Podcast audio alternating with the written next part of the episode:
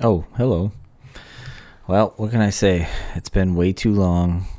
I've been aging this episode for a good eight months now uh, through a series of events over the last, you know, year plus um, through the pandemic, through COVID. Uh, the last real episode I put out was was in March of 2020, uh, right at the front of the pandemic with Barclay Brewing. And I sputtered out a few quarantine episodes. I didn't I didn't love the the Zoom thing. I just like being around the people and being in the atmosphere when I'm talking about stuff. Uh, so then last year in February, I went to uh, this year actually in February, I went to Brothership uh, to interview my friends, uh, Ryan Willig and, and Kyle Albright and Tom Soltis and the rest of the gang up there, and it was amazing. Uh, but just I was just busy, and I really don't have any excuses. I've been sitting on this episode for way too long. Uh, I'm finally getting it out. I love the episode. I don't know why I haven't gotten it out. I was just kind of upset that I didn't have more content. I hadn't been going to other places to get it, and I finally decided we're just going to release this episode on its own. It deserves to be out. Um, I love these guys. They're one of the best breweries uh, in Illinois right now, uh, especially if you're talking about the haze and uh, the the they're coming up in all aspects, but they kind of built their bread and butter off the haze. But just ever since I, I started working in an actual brewery, now these days I'm pretty much engulfed by my day to day there. Uh, it's just an amazing experience so far working with P3, but um, been over a year now I've been there and it just kept me off the podcast. I'm not I'm not folding it in yet there's still i mean if you want if you have somebody you want to hear or if you are a brewer or a brewery listening please reach out to me. Uh, i would love to find some time. Uh, i had a newborn this year as well so been been really busy. It's hard to find time to get away. And like i said i don't like doing these unless it's in person and in the space and kind of feeling everything while while i'm talking to the people that are that are running the business. But uh, this was a super fun episode. Like I said, it's got all my favorite people. I obviously had the connection to the area from Crafted 1979. These guys came through those doors quite a bit. That's how I met them. Um, and that's when they were homebrewers, but some cool stories to tell here. And their story is pretty amazing. So, uh, hopefully we get some more content for you guys and, and get some more of these episodes out in the, the near future. Uh, I apologize for anybody who, used to run on the elliptical or do their exercise or clean their house or do their laundry while they were listening to the podcast. And I kind of left a, left it silent for over a year, but uh, we'll we'll try to slowly but surely get get back on the horse and see what the Chicago landscape's up to in the brewing world. So for now, enjoy this episode here out of Mokena, Illinois, and Brothership Brewing. All right, now we're seriously rolling. It's it's been a long time since I've been back on the horse, and I'm glad to be uh, getting back on it with you boys. So uh, I'm uh, here at Brothership Brewing in Mokena, Illinois joined by some awesome uh, friends of mine. It's been a long time coming since we talked about recording this episode. So uh, why don't you go ahead and introduce yourselves real quick? Just say hello. Let's get the voices connected. All right. Ryan Willig, um, one of the co-owners and brewers here at Brothership Brewing. Tom Soltis, co-owner, operations. Uh, Kyle Albright, also a owner and brewer. See, two of those voices you will have heard on this show at some point if you've been listening for the last few years. But uh, at that at that point, you were humble homebrewers, I believe. With we're, we're still humble. So, well, I mean, I'm not saying you're not humble. I'm we're just uh, making, making a little more gallons. Yeah, so a couple more gallons, a couple more little sizable tanks, and then my lovely friend who I used to help out every time in the in the crafted 1979 aisles of beer, Tommy Soltis. It's me. Hell yeah! I mean, you guys, you guys uh, have a have a really cool and like really organic story to me. It was kind of what this whole podcast was like started upon. I always wanted to hear stories like your guys's. I didn't like the, you know, we got a bunch of seed money from my my stepdad, so we were able to open a brewery. It's cool that you guys found like five people to just kind of say like all right everybody's a part of this. We all have ownership. We all have a role here to play. And it doesn't work without everyone so mm-hmm. um, yeah i had your guys' homebrew. That's how we became even you know acquaintances and then friends i hope. I hope you guys sit in that camp with me. 100% definitely. Absolutely Yeah, the first time you tried our homebrew, that that's kind of a good story. Was blind, which is awesome. and it was warm. which is so rare. It's so rare in like, uh, especially in like the bottle shop setting. That was at Crafted. Obviously, uh, that's where I worked for. I don't know, a couple years with uh, Denver and Dan. Um, and I think it was Denver. I'm all, yeah, it's, it had to be Denver. You guys were in. It was early in my time there, and he he just said, "I'm not going to tell you what this is. Just try it." And it was New England style IPA. I mean, held it up. It's got that light color that I liked. You know, that that not so like burnt orange, but like that nice sunny glow. And I tried it, and I was I'm like trying to guess brands or like like who who makes this like this is this is outstanding and i've given it to a friend of mine who came to visit me that night like mike you gotta try this like this this is outstanding they won't tell me what it is and then denver like i think he walked me over to you ryan and was like this is their homebrew and i was like god damn it like every story about home here's my homebrew ends in like trying to spit it out somewhere without them seeing it and here i'm like i want a four pack of this you know That's funny. Yeah, we never wanted to be the. Uh, Here's my homebrew. It's fantastic. Um, now you guys were really cool think. about it It's it's still fun to, to look across the, the brewery and see people try the beer for the first time and get their raw reaction. I think that's always cool. Yeah, from that standpoint, not much has changed. It's been a lot of like, you know, you, you give someone a beer, they don't know that you're you're a brewer or an owner or anything. You give them a beer, and you gotta kind of look at them when when they're taking a sip and be like, all right, we're all right, you know. Like even if you're just peering from a corner, like hiding, like is that guy? What, was that guy watching me? Like he's like, no, I made it. I made it. I'm not trying to creep you out. Uh, no, it, this was at like crafted, and obviously Denver and Dan h- have that kind of feel at their place. It's just like every it's community. It's like let's try everything. Let's share beers. That kind of that kind of thing. So when he handed me something like that, I didn't think. I thought maybe like. Not saying that the taste equivalent, you know, was equivalent, but I was just like, you know, maybe he's handing me a treehouse, maybe he's handing me a Trillium or something. Somebody brought in a can they're sharing, and I'm like, okay, this is like a fucking awesome. And at that time, that was probably 2018, very early on, maybe or mid mid 2018, Yeah. and there there was really good New England style IPAs, but it wasn't like now where it's like you could throw a rock and hit like a decent New England style IPA in the Chicago market, you know. So Right. I'm like thinking of everything outside the box besides some dudes that are brewing five or ten gallon batches in a garage on the weekends, you know. Absolutely. Yeah, it's kind of how I mean we started. We are like, you know, these uh, New England IPAs are really neat. Want to get our hands on these, and we would trade. I mean, back when beer trading was a little bigger than I think it it is now. I know it still kind of goes on, but uh, you know, we were like, all right, this is great. How do we make this? Oh, we got to do this, this, and that to even get a four pack on. It's on like our. necessity almost. Yeah, yeah, Yeah. I mean, but you mentioned, you know, Trillium Treehouse.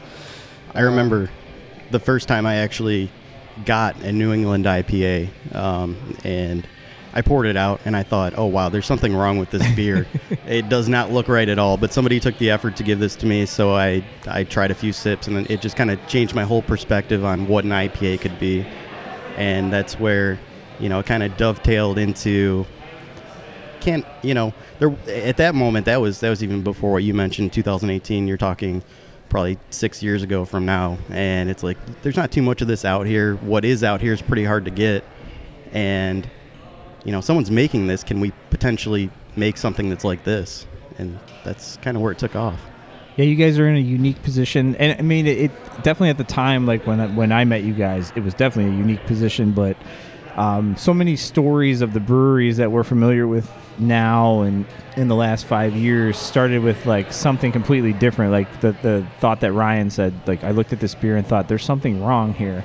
Um, so many of their stories started with that, i- i- in the fact of like this is not clear, this is not crisp, this is not clean, this is not malt forward. I don't know what this is. You guys, once you got your brewing chops at home, you guys started with this. This was like this is New England style IPA is what we wanted to make, whereas a lot of people started to begrudgingly make them later on in their careers as as professional brewers. Now you guys have a unique thought, and like you guys started this place basically on the back of a New England IPA.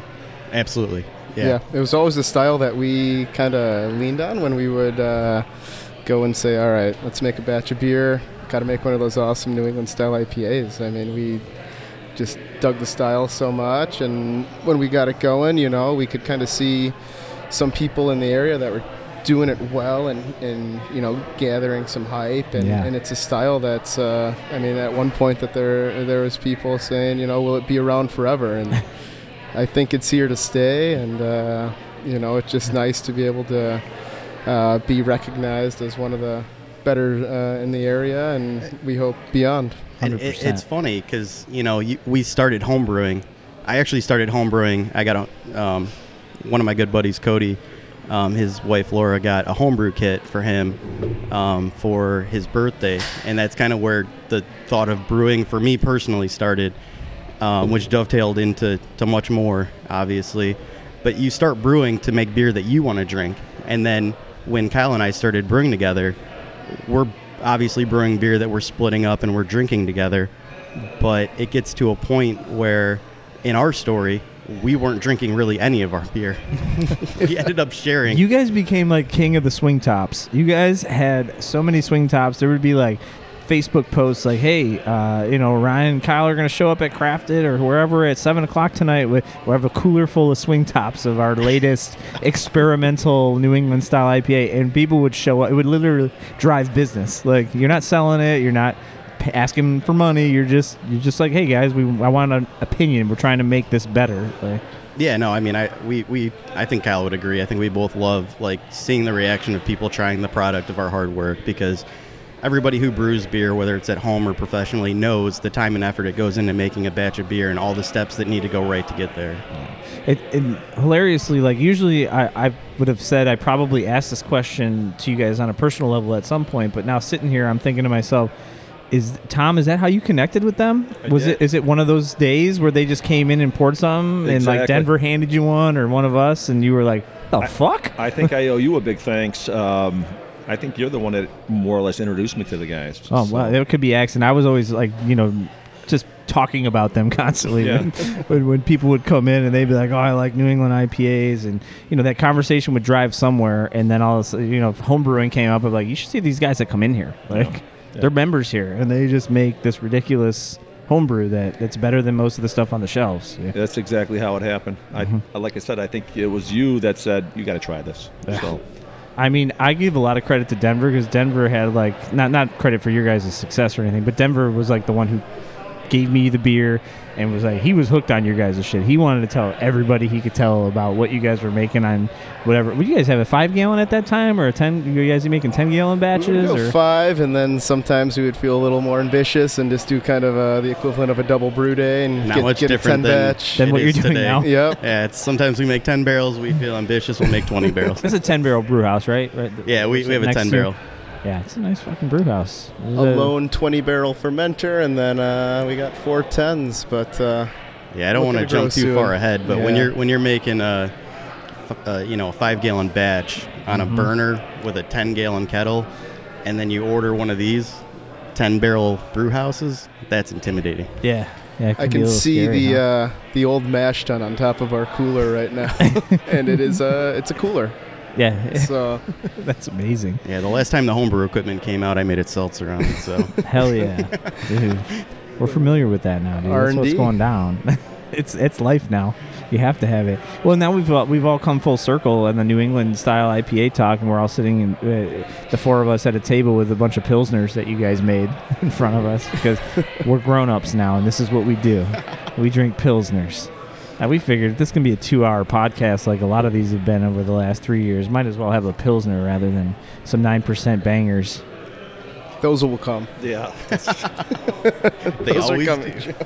Yeah, that's a problem. Is like the pilsner makes you think it's a good idea to move on to that stout. Which I'm definitely going to be asking for the vanilla space debris at some point. So, uh, no, but getting back to like uh, the the kind of genesis of everything.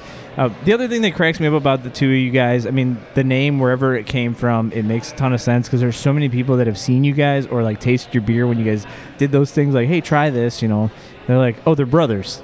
Like, you guys could be brothers. I mean, visually, you guys could be brothers. We i- both in have one way or nice another. beards. Yeah. Uh, yeah, we, we jokingly said that that should be on the um, FAQ page that we don't have on our website. That brothership brewing does not mean that Kyle and I are brothers. Um, yeah, none of us, none, none of the five are, are brothers. No, no siblings. no there's a siblings name that, that that hit one night, and we were just like, let's roll with it. I think goes, Denver still takes credit for that some on some level. I'm you know not what? Sure. It Um, occurred at actually, Crafted. Yeah, Yeah. actually, Ryan's uh, brother-in-law, Ronnie. Uh, Yeah, if we're giving real credit, yeah, here we go. I mean, we'll get into the Dude. the story back in the. you mean the greatest electrician to ever face? The, That's true. Yeah, he did electrical work at. Uh, oh my Craft God, he's the best. Ronnie is uh, the man. we had an old Brew Bros Chicago Instagram page, and then we Brew were, Bros? uh, you know, obviously taken by multiple coffee shops and Uh-huh. uh, Uh-huh. breweries around the land. So when we started entering some competitions and getting a little bit more serious and thinking, hey, you know, maybe we want to open up an actual brewery, we're like, all right, let's give us a name. And uh, one of us called Crafted the Mothership at that and, uh, you know, I'll meet you at the Mothership, you know, we'll have some beers and, you know, you sit around, drink, and you think Brew Bros, Mothership. Uh, what about Brothership? And, And- you get the whole s- space theme, and that's kind of endless. are- that's what was tied You together, guys, and then you guys could have d- been so corny with that space theme if you wanted to, but you guys really did a good job with it. Like, like it really, it came out nicely in the decor, everything. Like it fit in the physical space. It's, Yeah, I like, mean, for not people to that point never- where you're like, all right, we get it. You're fucking alien related. Yeah, it's a like, theme, but you don't have to Mhm. shove it down anyone's throat. yeah, you know, it can be super fun, subtle like, and super comfortable. I love the lighting back here in the space we're sitting. I mean, it's it's it's just little little touches, little cool things, you know.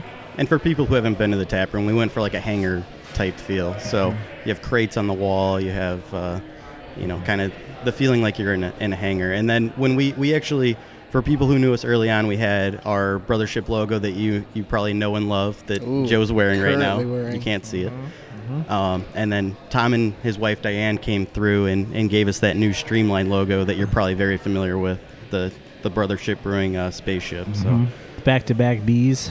back Yeah. little bees. big Yes, black action. yes. yeah. Yeah, don't, don't say that. You're gonna getting a letter. like, oh, boys, Aw, the you're gonna have to old, stop. uh, you're gonna have to stop Rob making that. Dyrdek Yeah, show. exactly. That's what I'm saying. You're gonna get a you're gonna get a letter about Oh, it's- that. it's You're gonna be like, no, no, no. You can't take big blacks. I don't know. That guy can't strikes take me as his a pretty IP. cool guy. well, he yeah, that guy. You guys end up on uh, on ridiculousness. Is that is that Rob Yeah, Dyrdek's that's- show that's now? Isn't that his doing. thing now? That's what he's doing, right? Mhm. I mean, even uh, the i- Area 51 naming beers is fucking hard. I'm glad you guys have like a kind of a framework to, to that's get. that's to a get funny in. story because Area 5.1 came from when when I originally told my dad that you know the brewery was going to happen. Like I, it looks like it's going to happen. He's like, "How about I thought about this name, Area 5.1," and I was like, "Oh, that's a very corny like dad joke. That's never going to work." loved it from step one. I loved it. and then it. we're What you got against dads, bro? nothing. kidding, kidding. we're brewing we're brewing the first uh, the first pilsner and you know we're running around we don't know what we're doing um, there's all kinds of fires going out and we're like talking about what's the alcohol going to be on the beer and we're like it's going to be around like 5.1% and it just kind of Oh, yeah. clicked in my head i'm like area 5.1 and i told kyle and i think he loved it from from the beginning He just said he did. and I, uh, yeah, we I'll, I'll always with side with the, the borderline dad joke or, or a good pun. I'm just a Stay corny. big fan of that. Stay corny. So you get a That's lot of people they ordered Area 51. A lot of people get it Area 5.1, but Mhm. it, I love it. So it's awesome. Yeah, I mean, this is the what we're drinking is what the second time you guys brewed it, or third, third. Okay. B3. See, it's pretty impressive though that you were able to move that much pilsner in that um, short amount of time It's during a a style that sells, man. It, it, it goes well. We have a, you know, pipe fitter union not too It's far the local, from us. yeah, man. you, got the, you got the local squad here. you got guys that come you. in and say, you know what, mm, give me a beer. Like this is pretty much what we'll turn to. And if they like this, then we'll maybe go to our hoppy wheat. And if they like the hoppy wheat, maybe we'll gateway them into a New England style IPA. You know, That's crop like a- circles, right? That's Yeah. the wheat. So how many times have you done the wheat? Well, so Crop Circles was B1 of the wheat. We have Galactic wheat on right now. We Oh, changed the hops up a little bit, so it's like a, a lightly hopped wheat. That, All right. You know, you can appreciate as someone who wants a wheat, but also it kind of, like Kyle said, it might be a gateway into a New England IPA. Yeah, I, I'm like tempted to jump all over the place right now with all the other things, but uh, well, I'm gonna try to keep it linear and keep keep the story, that you know, kind of moving where we were where we were going. So uh, obviously, I spent time with you guys as customers and uh, work at the bar at Crafted, and then watched you guys kind of. I'd see you guys in the back of the tap room sometimes, like on a weekend, and then all of a sudden, like John and Tom would be there, and I'm like, oh, Ryan and Kyle are not hanging out with their, their ladies or their or their other friends like Cody or Ron. Mhm. And I see Tom, who I've seen Tom in all the time, grabbing beer. You know, I see Dr. John in every once in a while, and then I'm seeing these meetings. I'm kind of like curious, and Denver's being real kind of like, "What's going on?" I mean, it fits the theme. It's very classified feeling. Yeah, no, I, lo- I love that. Could you guys? I mean, is it unclassified at this point, or Oh, is it's it? all uh, yeah, let- unclassified, let's yeah. let's let's hear a little bit about how, how it started because that is literally I have no idea Well, how I, think, you guys. I think Tom would probably be able to Yeah. explain Yeah. that the best. like, how did the conversation Yeah, start? I mean, lead us off from like that night we met. Well, There you go. Bring it in. I was I was at Crafted and uh, had the opportunity to try their beer, and uh, I was with a good friend of mine, and I rely a lot on what he says as well. Um, if there's anybody that's been to more breweries than me, it's it's, it's my buddy Jim, and uh, we had a, lot of good beers that night, and had the opportunity just to, to have a, a, a small taste, and I, I didn't believe what I was tasting the first time I had it. So I actually went up to him and asked him. I said, "Can you give me another little splash of that?" just because I thought my taste buds were playing tricks on me. So, um, so I, you know, I introduced myself, and um, I think later on that night, uh, I just said, you know, I'd really like to to talk to you guys, you know, about what your future plans are. And they gave me their email address. I, I emailed them back that next day, and I think we met like two or three days later. Yep. Did Kyle give you his email address? Yeah. Kyle Dickslingen at Dickslingen, gmail.com? yeah. Oh, It's okay. a Is hot, that the one? hot, hotmail. Hot, hot what? At Hotmail? Hotmail. Oh, at Hotmail, right? Yeah, M A L E. Yeah. Actually, that, that, that com. meeting that we uh, that we went to, I guess meeting, make it sound Right. a little bit more official. Yeah, Uh, we re- it was at Crafted, and uh, it was a Sunday morning, I believe. It was yeah. Before they it, opened. It wasn't busy. yeah, we went in. It was. I mean, it was just you know us for the most part. But there was a stack of chairs. I went to go get one uh, for Tom. His hand was kind of in between. I think also doing the same idea. Oh, he's trying to help. So so too. so I went I went to go grab it and I hit his finger. And to this day, he will say that, that it didn't hurt or that he doesn't remember. But I remember taking this chair off, wedging his finger between two chairs, and thinking, all right, this is off to a great start. Uh, Did you know that he also got his hand caught in the door at Crafted once and I like did. fucked his hand yeah, up? had a bad hands. Keep those man. hands to Bad- yourself. exactly in my pocket. Sure, keep them out of harm's way. Uh, so, so you guys met on like a Sunday morning, just a, just a little Yeah, we- we met on classified, a like- Sunday morning. So what did you like? Hey, Denver, Dan, you mind if we pop in before you open? Like, Yep, that basically, yeah. I think Uh, we actually got the hours wrong. I think we were we weren't trying to meet that on yeah. the radar. No, no. Because I remember we we pulled up that day and kind- There's yoga going on. we're like, this is going terrible. Like Crafted is closed. We probably proposed Crafted. Yeah. we didn't even know the hours. we're sitting in the car and someone showed up early and then it was kind of that. Thank, Thank you, you. Tom. Thank you. It's a beautiful shirt you have on. It's got my face. Go ahead, self promotion. So it was basically, you know, we, we started talking. I I've told I was a um, craft beer drinker since '92, and they said, "Well, hell, at '92, Pete's Wicked Ale. Uh, we were drinking yeah. Goose Island." I wasn't legal in '92. Yeah, Goose Island on uh, North and Clybourn was my my quote unquote home brewery. I wasn't legal in 2002. so I was two years. I was two years old. Yeah. same, same.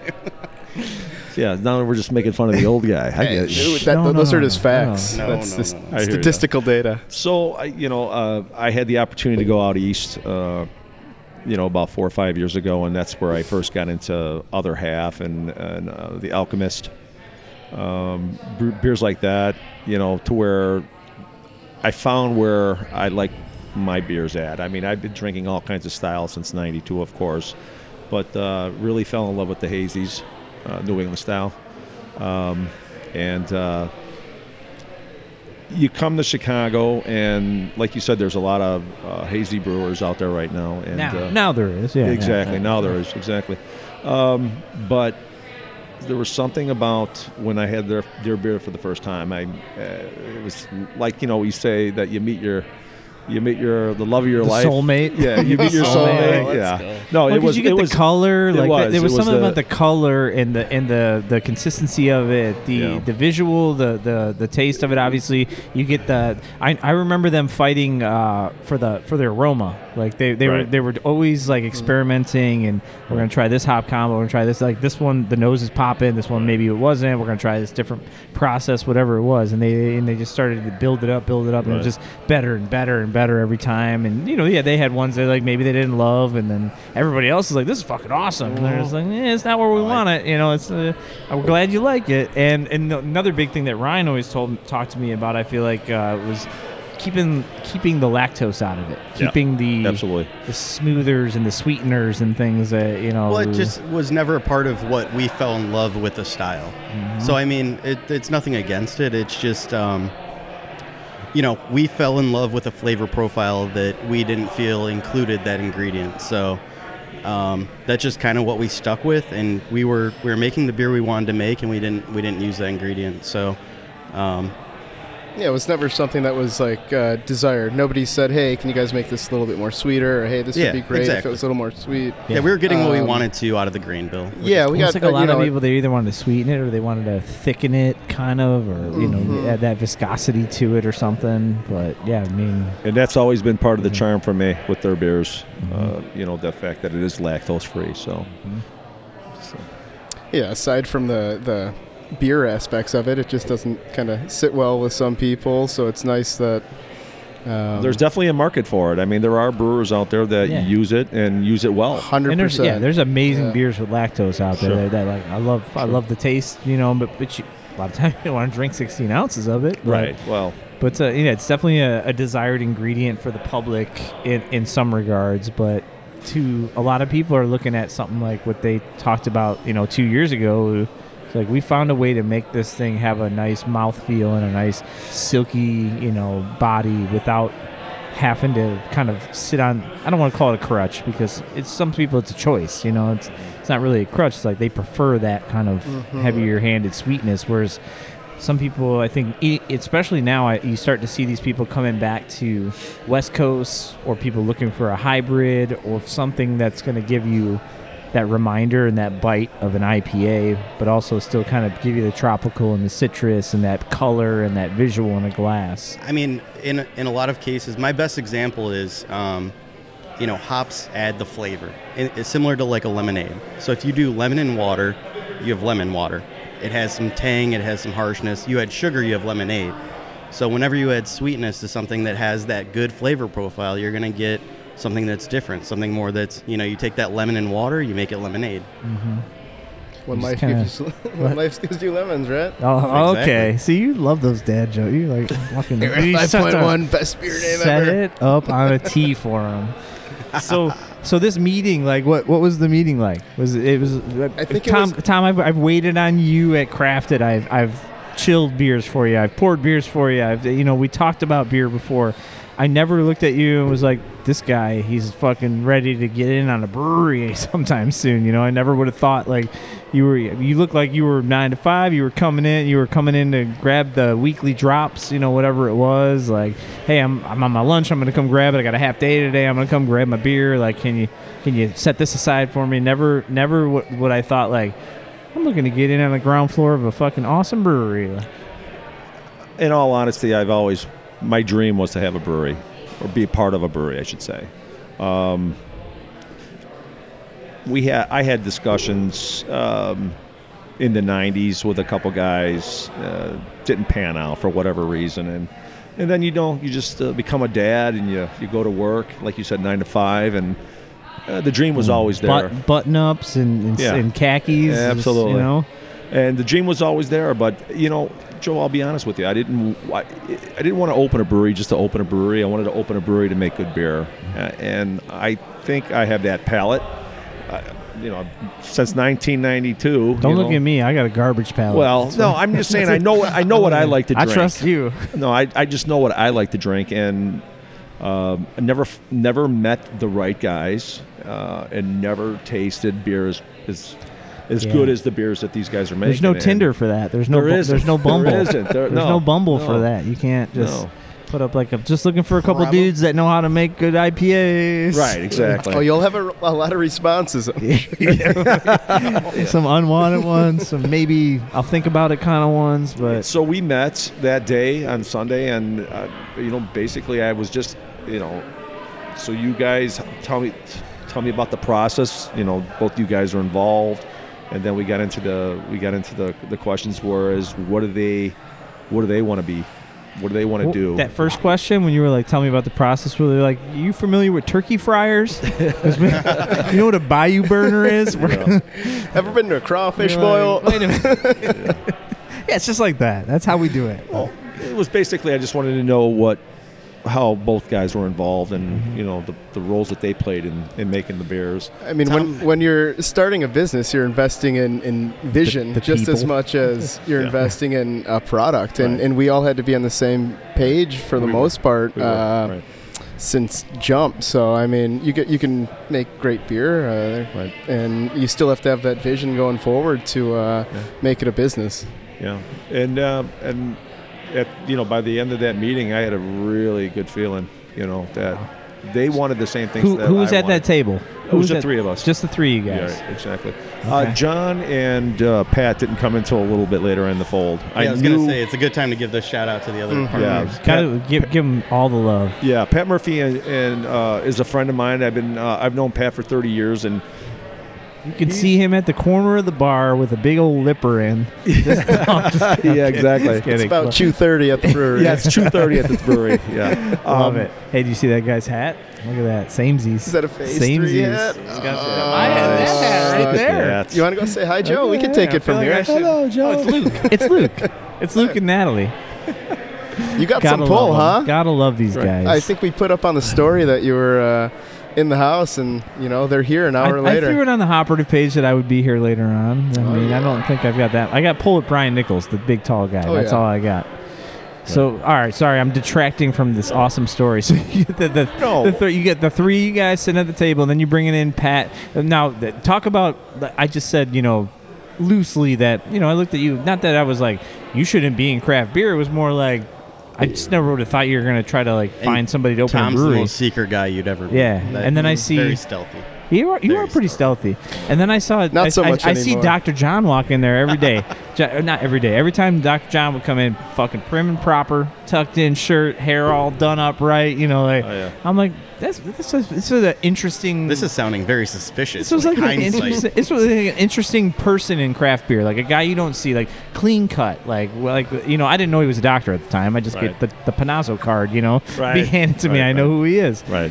and then uh, the juxtaposition to, to fast forward to what you guys started and you know obviously you guys we can maybe go back and talk about like once those two got involved but but i'm fast forwarding from my own memory to like the first brew days here i, I showed up because i just wanted to see what the fuck was going on and i see him in fucking overalls like looking like looking like a farmer slash mechanic he's got a big wrench in his hand i'm like holy shit this is a totally different uh, visual of john that i've never seen before Right. so it was cool to kind of see him like in a different kind of state than I'm used to seeing. He's for sure a hands-on guy. I mean, the bar, a lot of that work in front was done by Ryan and him, and uh, you know, a lot of the ideas uh, on the build-out just uh, conceptually came from him. So he's a you know doctor by day and definitely a handy guy Oh yeah, at night. definitely, Absolutely.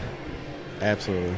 So what, what, what was like the layering in of those two? Where- when- Well, I've known Pat Murphy for about 25, 30 years. We used to play a lot of softball and things together when we were a little bit younger. Um, Pat, uh, we would travel all over the country for softball, um, and I used to bring the softball team to the breweries that were in the area. That was one like, of the hey, things. we're traveling this weekend, guys. There's We're a spot going- here, right, here, and here. right, Like, exactly. we like Miller Light. Right. We're like you like. We'll find something for you here. well, Pat, Pat was the biggest Bud Light drinker, and I'll tell you what, he, he how how did I know? He drank a Bud Light last night, as, as well as I did, uh, in, in full disclosure. Nothing but, wrong with that. No, Nothing wrong but with it was. make it a high life, but that's fine. but No. Pat, um, he would always be that guy when we were out on the road, and he would say, "So, Tom, what breweries are we going to this week or this weekend, or however long we were gone?" And, and he would always go. And eventually, he just kind of fell in love with craft beer. Well, he got to rely on what I used to tell him, you know, what my thoughts were about craft beer, and he said, you know what, you should someday you should open a brewery. And he goes, if you open a brewery and you don't include me, I'll fucking kill you. he said he'd fucking kill me. I was He would. Say, he might. yeah. and he's he looks like the type that might murder someone. right. No, not, I'm just kidding. not many guys scare me, but he is one of them. so um, He's a nice guy. he is. He is The uh, nicest. He's he's a great friend. Oh, he, no, seriously. Put it that way. It's a guy you the- want on your. It's a guy you want on your side. Yes. I was Yeah. gonna say he's the AJ Pierzynski of your guys' Exactly, team. that's he's the guy where that my like head if you're went, not yep. on the team, you're like fuck that guy, and then you're like when he's on your team, like glad fucking That Pat's pretty around. cool. Yeah, exactly. Yeah. Till So- Michael so- Barrett comes around. Yeah, well, uh, all right, all right. He's the right, only there's some- Sox fan here. It's not fair to be getting after him like that. So, So, so where does where does Dr. John come in? Where, where does he? Where well, does he, pop was another friend of mine as well. Mm-hmm. Uh, he it was kind of funny. I had been Dr. John was not. I can't say never a craft beer drinker, but I got him kind of involved. It was almost like I set him up for about a year. You know what I mean? He was I- into it, man. He was bringing in people after Right, dinner and right, shit to craft it when. I was working the bar Right. on like a Saturday night. Right. You know, he, yeah. Well, it was funny. I, I, um, he was a, a client of mine at one time, and uh, he, um, I walked into his clinic, his office one day, and, and somebody left him a, a four pack of something, and I was like, "Wow, like, I, know didn't- craft beer. Yeah, I didn't. I I didn't, didn't know dro- doctors drink craft Right. beer. Well, no, I didn't put it together, and then all of a sudden we started talking about craft beer, and uh, he had not had a lot of the East Coast stuff. He was more of a West Coast guy. He actually went out to San Diego, and I turned him on to a. I gave him a list of breweries to hit. You know. Uh, and he, you know, thanked me with a couple T-shirts and brought some beer back, and we just started trading, not trading beers, but giving beers to each other.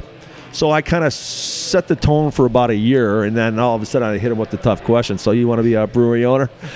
So You looking for a little side hustle? yeah, exactly. It, it felt like that after the fact, but it was uh, it wasn't intended, of course. But uh, it was uh, it was just something that uh, him and I we had a, a, a common bond, and to where he came again. He wasn't. Uh, Did you tell him he was going to get rich beyond his wildest dreams Oh. by opening a ten barrel system no. brewery Well, that's the the reason why I asked. That's why I That's asked. the pitch right there, that's dude. why I asked the doctor to do it, so there was no worry of becoming rich.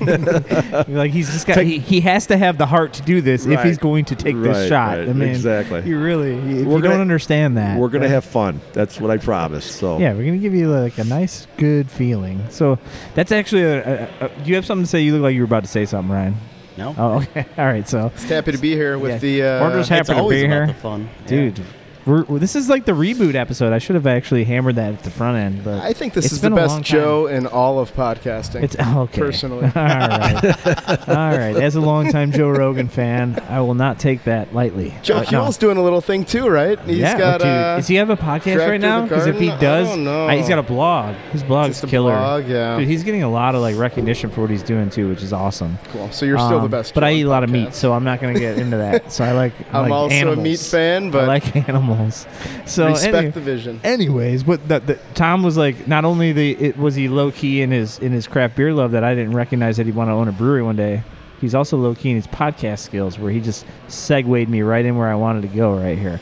Um, the other thing I wanted to talk about, which kind of leads in from what you were just saying, Tom, is what what you guys were doing before this. Like I, I know a little bit personally. uh, I think uh, Ryan, you were in risk management of some form. Is that right? There's some Health and safety. Okay, and then you were a teacher at uh, is it a behavioral disorder type? Yeah, it's Uh, a special ed uh, co-op actually. Tom, Uh, I have no idea what he did. He pulled up And- in his and- car and he said, "I need hot butcher." You said That's we're I in can't tell you. in past tense. We all still have our. I was day gonna jobs. say you guys are still working, aren't That's you? the unfortunate reality of owning a brewery. The uh, I know. I, you know what? You're everything right. You're else right. I still did say that happens. like an asshole. Like like you, know, you guys were doing this stuff. Yeah, you guys are multitasking a little bit. Yeah, you need uh you need to kind of do two jobs if you want to make one um, last a little longer. And I think we're all you know super invested in the brewery, and this is the long term play. But uh, until we get to where we can you know support all of us with that, I mean, Well, we'll, let's we'll let's volley let's jobs. volley this thing around here. Let's start with you, Kyle. Like, what, what are you doing now, and we're doing when you open this place, uh, and and what is what what kind of drove you here to to at least even be involved in this? Yeah, I mean, well, Ryan and I always uh, kind of thought like, oh, it'd be really sweet to own a brewery. Like that would be awesome. Um, at the time, we were making five gallons of beer in our garage every week, or every other week, or every couple, you know, a few weeks. And uh, it wasn't until we met Tom that it kind of became more of a possibility uh, in the near future. Um, we kind of fast tracked it a bit, and I mean, even our first batch of beer was just like, you know, it's like crazy that we're here. You know, we're almost coming up on a year. So, Yeah. February 22nd, we got our, our year anniversary, and it's it's it's insane how much uh, work has been done in the last year. Time flies. Mhm. Yeah, it does. It's almost like he's trying to forget that he's a teacher. He's like, I just want to push it out. Yeah. Yeah, the just teaching kidding, thing. I'm I kidding. mean, we'll see. We'll ride that out as, as long as we Right. can. I, I mean, I knew you were always passionate about it, though, because you would you would sit and talk about it, like uh, at, at crafted, you know, just like on Yeah. a, you know, when you come to pick up your order or something, you sit down at the bar, have a five ounce, and just talk about it. Like never, I it was never enjoy like, man. I fucking hate my job. It was just more like, you know, Yeah, tough. I really It's do enjoy job. it. It's uh, it's it's hundred percent a tough job. It's different every single day. Um, it's something that you you walk into the building, you don't know what you're gonna get. I mean, I deal with uh, kids that are second grade all the way up to uh, you know uh, darn near 22 years old. So you uh, have no idea what you're walking into, and and uh, there could be some some variables throughout the day. But overall, it's it's it's fun. It's great. It's definitely a job that I could do for the rest of my life if I have to. I'm predisposed to agree with everything you say. I live with a teacher, so it's like, so I'm always I'm always on that side of things. But uh, Right. no, you guys have always had like this kind of dual role now since the day you opened this. I mean, not like I said, every challenge. I think I said this to Tom before we started rolling. Was like.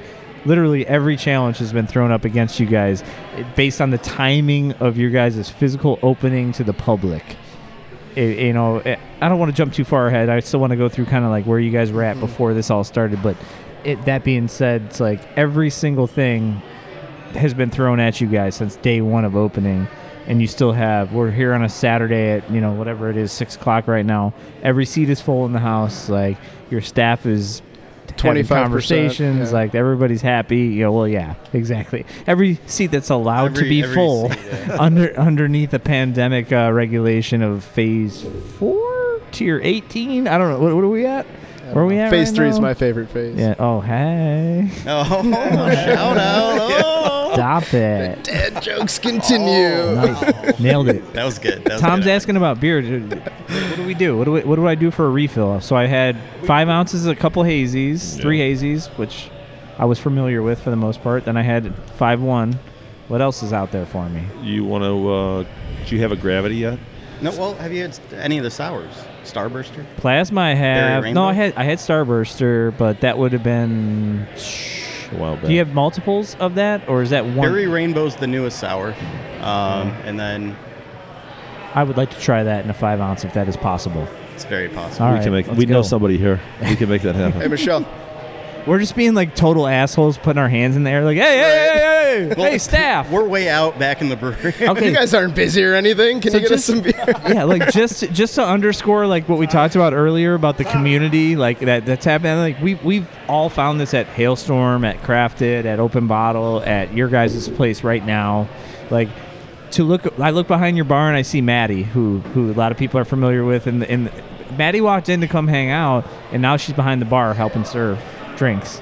She is BASSET certified and also a uh, certified beer server under the Cicerone. Uh, so yes, that's legal for her to do that. But like, she comes in and just lends a hand. I think Like, that's kind of craft beer in a nutshell, especially in the area. I mean, I know our opening night we uh, staffed as many people kind of as we could or as we thought that we would need. Uh, the turnout from the community and people just excited about us opening. I were- poured some beer that night. Yeah, I served we're- some it beer, was I poured some insane. beer. I mean, it was. It I was closed all crafted on early deck. that night so I could come over here because I was too excited. That was it was like Christmas, like when you're just like not gonna. I'm waking up at five. I'm waking up at five. We were supposed to close at like eight or something, and I'm like Denver. I'm closing at six. I'm going over to Brothership. I gotta do. I gotta help them. I want to do that. She wants a beer. Just yell, yell to her. Come on, it's a casual podcast. I think I'm good. You've listened. So answering your question, how did I get into this? Hobby What's way, up? way out of control. Yeah, you were one of those snowball guys. You're like, Yeah. yeah, You make this- a it won't be that bad, and then and- you're like, I'm gonna need a better system.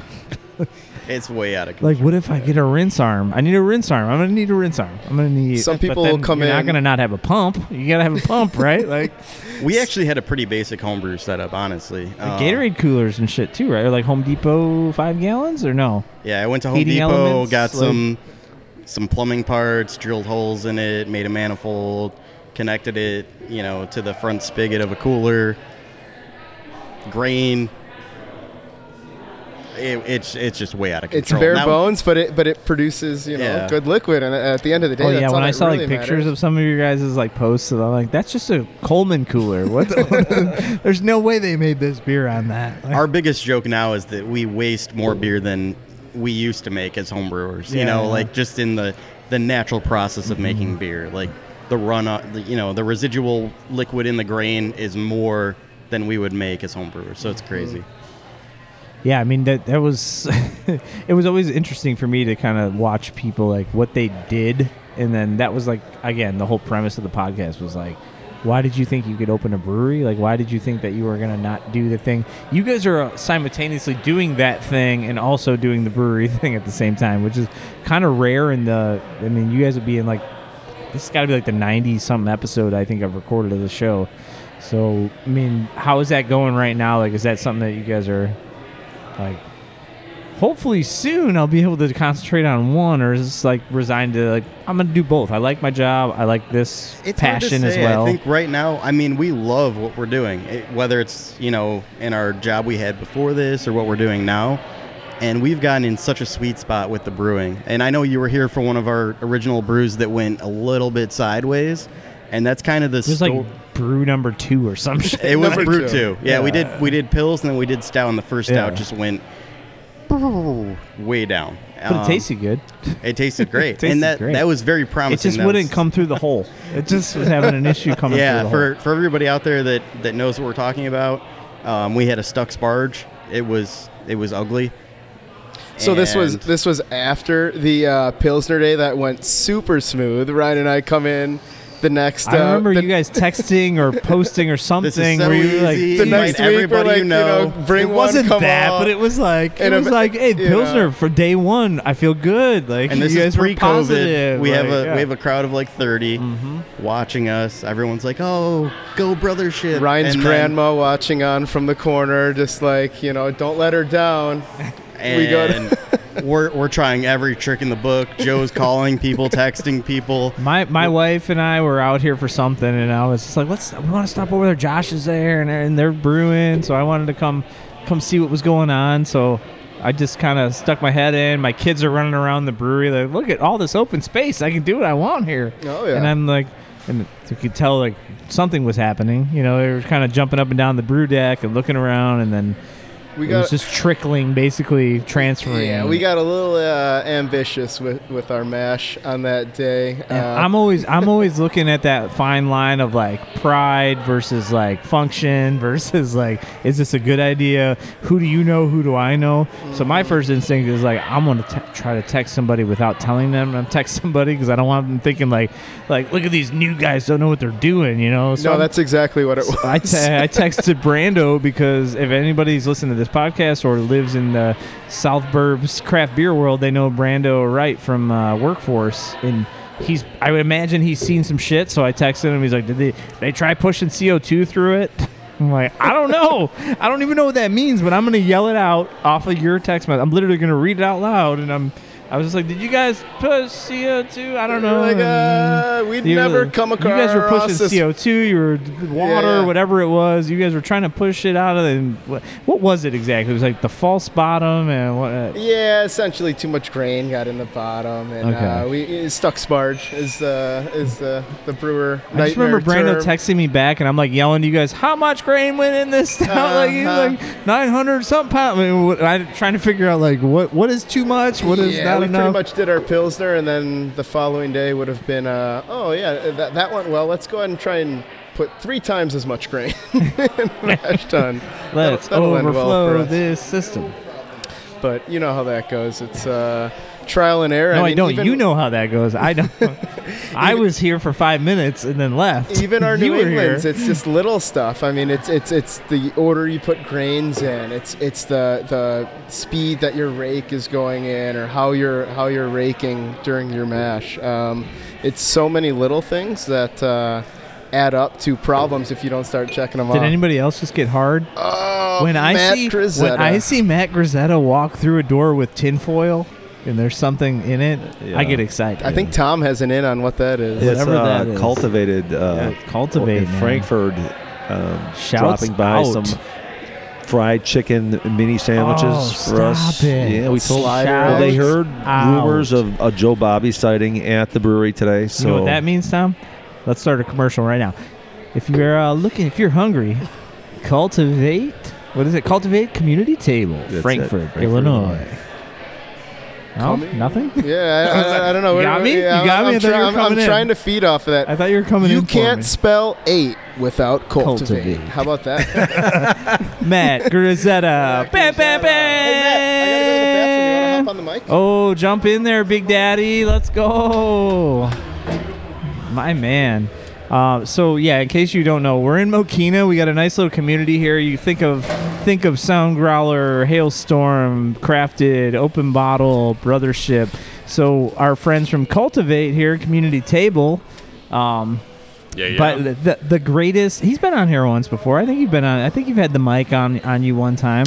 Yeah, And at that time, I think you might have been doing the square roots thing, but but this this is a whole new ball game for Mr. Matt Grisetta. it is No man. more no more chicken coops and uh, you know he does all that at home, but now he's got he's got this cute, quaint little Frankfort spot. Hi, Josh. And they are making some of the best food, and I can say that because I've been there uh, at least two times. I missed you both times, man. Get in there, get in there, get in there, get deep on it. Ooh, go deep. Yeah, we saw you coming through with tinfoil flashing, and we th- we were like, "Holy shit!" When Matt Grisetta's carrying a big ass fucking tin of something, you know you're about to eat something good. Dude, I was riding dirty on the way here, man. I got some mini fried chicken sandwiches for you guys. Stop it. You already know. You know, Yeah. those little poppable fried chicken sandos. It's mean- the the mini version of what we got on the normal menu. So There's really nothing better than this little this this little corridor of, of beer and food that, that you can come into. I mean, um, that that was actually literally like a segue that I was trying to push once we started talking about you guys, uh, uh, what you've done, what you're what, what you're doing now, and trying to simultaneously deal with real world work and then the brewery, uh, and obviously tell the origin story. I also wanted to touch on the fact that like, what did you guys think as brothership when you kind of started talking more to like Mr. Banbury and Steve Miller at Hailstorm, and you're seeing Larry and the group at Sound Growler. This is like really close community of people, and I'm, I'm saying close like in the physical sense. We're not that far away from anything when it comes to those five, six places. Open bottle, crafted, and, and you know, in the bottle shop side, and brewery wise, you got Sound Growler and Hailstorm and Brothership now. Yeah, I think the, the best example of that was when the pandemic started, the support each other collaboration. We had we had all of those people you just mentioned come together. We had Open Bottle, we had Crafted, we had Sound Growler, Hailstorm, and us, and we worked together to produce this mixed six pack of beer that was sold at all locations, and it was just like so cool. Yeah. you know, so you cool gu- to what see. did you guys have? Citra? We did we what did Citra. Citra. Um, Hailstorm did Vic Secret, and Soundgrowler did Sabro. Sabro, That's right. But it was just so cool to see. I think Josh you know, and I made a commercial for it for Crafted. We we had a That- good old time. And I think I think Maddie did the editing on it, and it was 100%. it was insane. that She's that the best. video. You was guys all had to like throw the the four pack holder basically or something. Yes, That was awesome. This No, is but that's like a perfect example of what our relationship is over here. It's just all friendly. We're just always trying to work together and do um, everything we can. Well, and think about it. Since the last time I was doing this podcast, even you know in June or something, I think I recorded something with Mike Palin at microphone, and I took the hiatus because I I don't like doing the whole internet thing and doing it you know on zooms and, and recording it digitally. I like to sit here with you guys and kind of get the feel for it. So it, this was a good like uh, you know like pop topper here for for the the new version the, the reboot of the podcast. But the just watching what's changed since then um obviously, you know, pandemic, all that stuff's going on. But uh, Brandon Banbury, like, was the staple here since what 2014. Um, Hailstorm, fucking Prairie Madness, Dominatrix. He's over at Wiley Roots in Colorado because he needed like a step down from basically running a brewery or owning a, owning a brewery partially. And uh, now he's out there ripping ripping in Colorado amongst the mountains. Um, he was a guy too when you guys started. Was here, you know, it was him and Steve uh, running Yeah. running the shit at Hailstorm. Yeah, it was. It was. I remember. Uh, so we're trying to figure out the logistics of you know us being a new brewery. We don't have a canning line. We don't have any mobile contracts for for canning, and they jumped at it. They're like, "Oh, we can bring our canning line over there, and you guys can borrow it." Super fucked up. I was so nervous that day when you guys were like, "Oh, you can bring the canning line." I'm like, "Who can bring a canning line?" That's not. a- I was a- a- uncomfortable a- with yeah, it. Yeah, there was not a mobile canning company that knows how to do this. It was like, never a no question. problem." Yeah, it but was never a Brandon question is an in their engineer, mind. and he's not a fucking dumb person. Obviously, like if he thinks he can do it, he can do it. and they did it and it was it was perfect but it was so cool you know it's just it goes back to that what you were talking about like we're all very close to each other but it's in a it's in a tight knit way it's right. very cool Yeah, it's like it. Yeah, the, it's physical space. Like you're not. You're so close to each other, but also like obviously the the beer industry.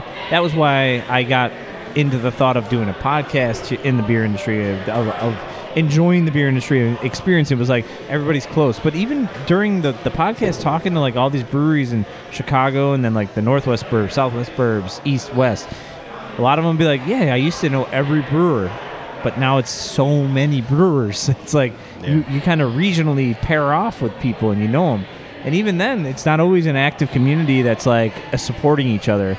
But it seems like you guys kind of like started and then you started to build out those relationships. And you know it was like some people can choose to be like you know what? I'm new. I'm gonna come in here. I'm gonna take all your fucking whatever. I'm gonna try. I'm, i I'm better than you. I'm gonna make it better than you. Like you guys are tired out you guys went in there and just kind of hooked up with with the, the people in the area paid your respects and said let's all make great beer because it's gonna benefit all of us absolutely Yeah, it was definitely all organic. I think you even said on this uh, podcast before, you know, rising tide. Yeah, that's that's always something I look at. or- Yeah, that, that, that just lifts everybody up. If everybody's making good beer, if you got two breweries that are making shit beer or they're a bunch of assholes, people are probably not going to be like, well, let's not go to the Southwest Burbs today. You know? Yeah, We're beer's unique. I mean, if, if we had uh, five cupcake shops, you know, in the area, uh, maybe you're not hitting all five cupcake shops. But when you go to uh, get a beer or get two, three beers, you know, uh, at a place, you want to probably go to another one over the course of a day. So uh, it's just kind of the nature of beer that brings people together, Yeah, and and you know, everybody's got different tastes too so like Mhm. you know i mean you hit the ones that that fit your palate too Yeah, for sure. So you don't think another cupcake shop is going to work in the area? I welcome all cupcake shops. Okay, 'cause Yeah. I was that was that's That- my actual. Joe was about to ask me what my day job is, and I was Yeah. going to say I'm a cupcake. I'm a cupcake guy. That's what he does. Yeah, I mean, and, and, and I mean, honestly, like it sounds stupid because Matt just sat down and we talked about cultivate, and obviously, I love Denver and Dan and what, what they've done in, in the craft beer little segment down here. But Sound Growler was kind of that spot, like let's get food and beer. And then we can hit the, the other beer in the area, but nobody else really had the, the food element like Sound Growler did. Now Matt's here, and Matt's got you know with with along with Denver and Dan over at, at Cultivate. It's like now you can hit them. They got a great tap list, and you got the two bottle shops, and you got Brothership, and you got Hailstorm. Hailstorm's got food now. Sound Growler's got food. It's like the options are goddamn endless out here. Like, we're so lucky yeah, Yeah. seriously. And I think when all this is COVID madness is over, I mean, God, everyone's going to do great. I Yeah. mean, you know, if, if you can make it through this, you can make it through anything. the and- opportunities and- for crossover too. Like let's Uh-huh. bring let's bring his group in for a day at Brothership. Yeah. Like Yeah. cook us some chickens. Let's well, go. Frank, the Frankfort Mokena uh, Tinley Park corridor now is a, is a destination for food and beer, food and beer for Mhm. sure. There's places around the state in in the Chicagoland area that have that might even have more venues, but just the quality of this area is beyond what anywhere else you can go. There may be like a pocket in the city or something where you can have, you know, that level food and, and beer, but in the suburbs, I can't think of a place that has a better like, you know, anyone You like you're Yeah. into hazy IPAs? and we can go here. You're into you're you're a pilsner man. You're a clear guy. You know, like you like it crisp and easy. Like you want a you want a gastro pub feel. You want kind of a uh, uh, bar food kind of feel. You want tacos. You know, like tacos. I mean, look at your shirt. Body by taco taco apocalypse. Like, clearly, like yeah. I mean, honestly, I don't want you to toot all the horns around here, but it's like you know, Yeah. there's really no better place than the, than the, than this area of the burbs to do this. There was never a, uh, a second option when we were talking when we first got together that we wanted to be a Mokena. Uh, we wanted to be a part of the community here. So uh, we're very fortunate to be a part of that right now. and it's a self-serving kind of thing for myself just having worked at crafted and been in this area and uh, the support here the people and i'm talking about a couple of very specific people that are in your bar right now as in maddie and josh maddie maddie and josh have they'll help wherever they they're needed Right. they work shifts at Craft Those they'll come awesome here at bro humans. shift josh has come up to phase three and work with, for me like for, for multiple we have, times We like- have pictures of you on opening day yeah, working well, here. Well, that's you know that that was a must. That was that had to happen. Uh, we That were was- you were very that was selfish. You were very I wanted to be a part of this. I was very excited when this happened. We appreciate it. And you, you actually mentioned a good point about being, you know, in the craft beer community, and um, that's something that I think we really look forward to, like as things move on, because we've built as many relationships as we as we have been able to in the pandemic. But you know, once once we you know move into further phases of the pandemic, then Yeah. it'll be really cool to do beer festivals and do you know more collaborations and stuff like that. I think that's something that It's kind of missing right now. It's missing. You're not seeing. You're seeing it in social media. You're not seeing you're not seeing people this, together. thing. You know, like people are. I, I traveled out to California to do this collab and that collab. Like, Well- and and you know what? That again, you guys are killing the segue game right now. I'm telling you that because obviously, if, if anybody who knows me personally and this podcast personally is I've, I have like a, a weird obsession with narrow gauge and, and and Jeff over there, and having never actually met Jeff in person have like a weird obsession with his beer and with uh, I've talked to him through Facebook Messenger for a number of years now and we've always talked about doing this podcast together. We have literally it's like the weird thing where you just cannot hammer down that time. You guys went out there and brewed a fucking collab with him and I haven't had it yet but I heard it slaps. He's he's coming up here. I heard that. I He's might have heard that. a very cool human. Yes. I mean, Very nice. earlier That's- today that's he cool posted guy, yeah. something that if he has uh, yeah, if he has time between the stars. If he has got time between Yeah, the no. cosmic, Earlier today, he posted something. I'm like, uh, that would be a sweet Oh, beer yeah, label. that was- I'll tell you what, his his his beer Shout out to Jeff for- Hardesty. Uh-huh. Hardest- exactly. Hardesty. But uh, hi- yeah, his astronomy photos are Yes. phenomenal. Oh, Like, he's deep. encyclopedia. He's deep in the stuff. game. Oh my god, it's, It's He's unreal. one Like, of those guys that makes me feel like a bar schlub. Like I'm like I'm just here watching the game, and he's playing a whole different chess game way up here. So somebody asked him about his, his photography. What lens do you use? What Yeah, this? yeah. And I'm like, okay, that sounds kind of interesting. Let me at Yeah. least uh, I'm check gonna- it out. I'm I'll, gonna voyeur this. I'll read these comments. I still have no idea what they are talking about, but I appreciate it a lot more than Yeah, I did before I them. I mean, there's So- a lot that goes into it. he's a very smart guy. He uh, I actually read something about he actually started uh, and went to school at uh, SLU, St. Louis University, which is one of the top. Uh, Top colleges in something. the yeah, in the, no, Top in the, at least in the Midwest. I mean, I know for a fact that Mm-hmm. I seen some of the scores that were make needed to get in there. there. yeah, but he They make yeah, BBT. They make uh, Sump. The, the St. Louis area is popping. yeah. They're doing all right. Is that the school they go to? Yeah, Is that where they go? guess. And know. anybody Is that who's had- over there? Oh, it's a steeple of, of Missouri. Yeah, so anybody who had Lunar Terminator, if you look at the label, that's actually a photo that Jeff took himself. Which oh, is, that was the name of the beer. God damn it! I'm so mad I didn't get any of that. Like, I, You I, know, we I didn't should get have been much more, more than you involved. did, Jeff. I know, It's I- I coming back. I heard. it's I it's heard. coming back. But but on a 10 barrel system here in uh, Mokena, Yeah, Illinois. we'll, uh, Yeah, Very that's- That's gonna be a fun day. It, it might Very feel a little bit more close to home. I can't speak of too many details, that is but very exciting. there, there's some fun stuff going on. mhm. That'll be an exciting release. Yeah. Yeah yeah. All, all of the beers that are set to be released that day. Exciting. yeah, Jeff and Jake will be up here, and uh, that's gonna be a good day. We're Jake's the man. He is. He's a great guy. he is a cool dude. all right, how'd you guys? How'd you guys? Oh shit! Watch this. Cultivate that.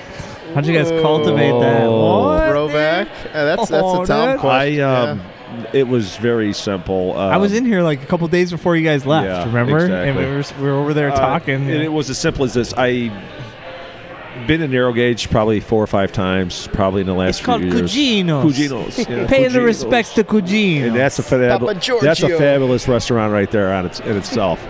just uh, but- meatball stuff. but it was more or weird less- cheese.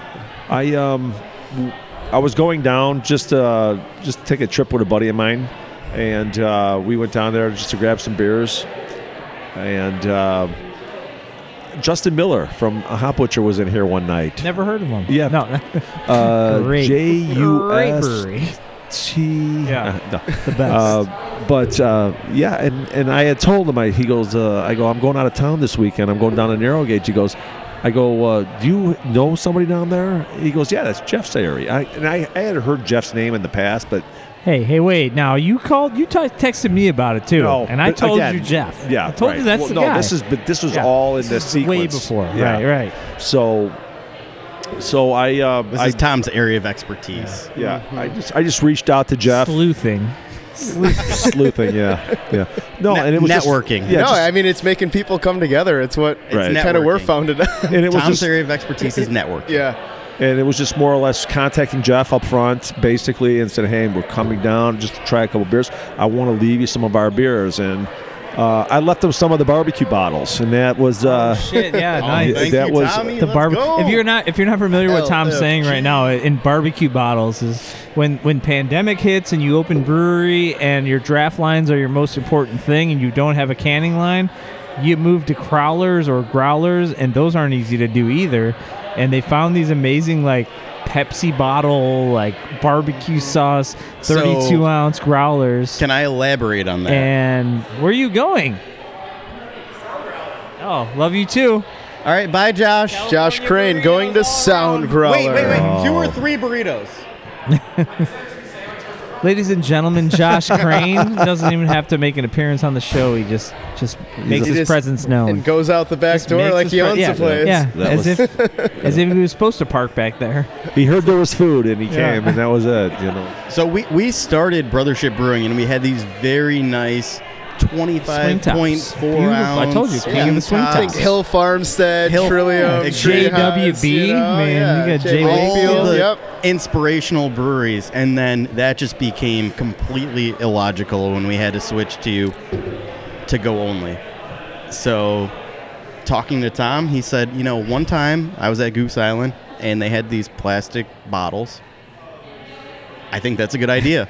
And we just Googled and we found these plastic bottles, 32 ounces, amber, Amber. yeah. you know, block out the light, and it worked. It, like they they have the nice uh, you twist them on seal. and They seal. they like- Yeah, like a seal. soda pop, uh, soda pop bottle. yeah, I mean, you have to. It, it cracks as you open it, like you know, for the first time, and it's then- kind of unique too. I mean, it's it's different. Yeah, I mean the price was definitely right. We knew that we, uh, with COVID, the option of bringing in your own growler and us filling it wasn't really uh, not an option. not an option. It was not an right? option, So we thought, hey, we could do this. This will hold beer. This will keep beer for for as long as it should take to drink this beer. And uh, Growlers were immediately like off the shelves, impossible to get a, Right. a We're not 32 about to ounce seam a bunch of fuck, and then source cans, and then source Sourcing yeah, cans, yeah. whole different ballgame. Yeah. But people dug it, and that just comes back to the community. I mean, it was Yeah. kind of amazing. We're like, all right, we have a bunch of beer. We have these plastic bottles. Yeah. Uh, w- are people gonna buy it? Buy it in this format? And, and people did, and They it- I still mean, buy it today, it's Joe. It's just amazing. nuts. Yeah. So I loved them. The first one I got from you guys, I took it home, and I think I think I bought two or three, and then I drank one, and then I think I forgot that I had one, and two weeks later I opened that thing. Perfect. nice. And it's like you open you open a a, a, a classic growler, a glass howler or growler. That shit two days. Yeah. You're fucked. Yeah, Like I hear two you. days, you're done. Two weeks later, I was able to drink the stout, uh, one of the swirl maybe or something, and close it and come back to it like two days later, and it was still, Still outstanding. Nice. Right? Yeah. I I was, was just shocked. asked that, asked that yesterday. Someone's like, "Can I ha- can I sneak a little bit tonight and then have shocked. some more for Sunday for the big game?" Yeah. And I was like, "You could probably get away with probably that." I was thinking Yeah. like, yeah, I mean, like, think about Just a don't two- blame uh, me. Think about a two liter. Like, I've been off the soda for a number of years, but like when I, you know, you can close a two liter for a couple of days, three days, four days, five days, and come Yeah. back. To It it very much has that two liter feel. yeah, Yeah, but that's- you, I mean, they're- you So- don't want to leave that thing, you know, open it and leave it for a long time. so we bring it back to Jeff. So I went down there and dropped off these, you know, our quote unquote barbecue This bottles. is the good part. and uh, you hear nothing. Uh, well, first of all, I, I called, I talked to Jeff. No, this is funny. I heard this nothing. is funny. Heard nothing. Nothing like nothing. And then uh, it was that was a Saturday that I, Jeff was out of town. He had to go. I don't know if he was doing a collab with somebody or whatever the case may be, but or he was just not working because he's a family man on top of Yeah. everything else.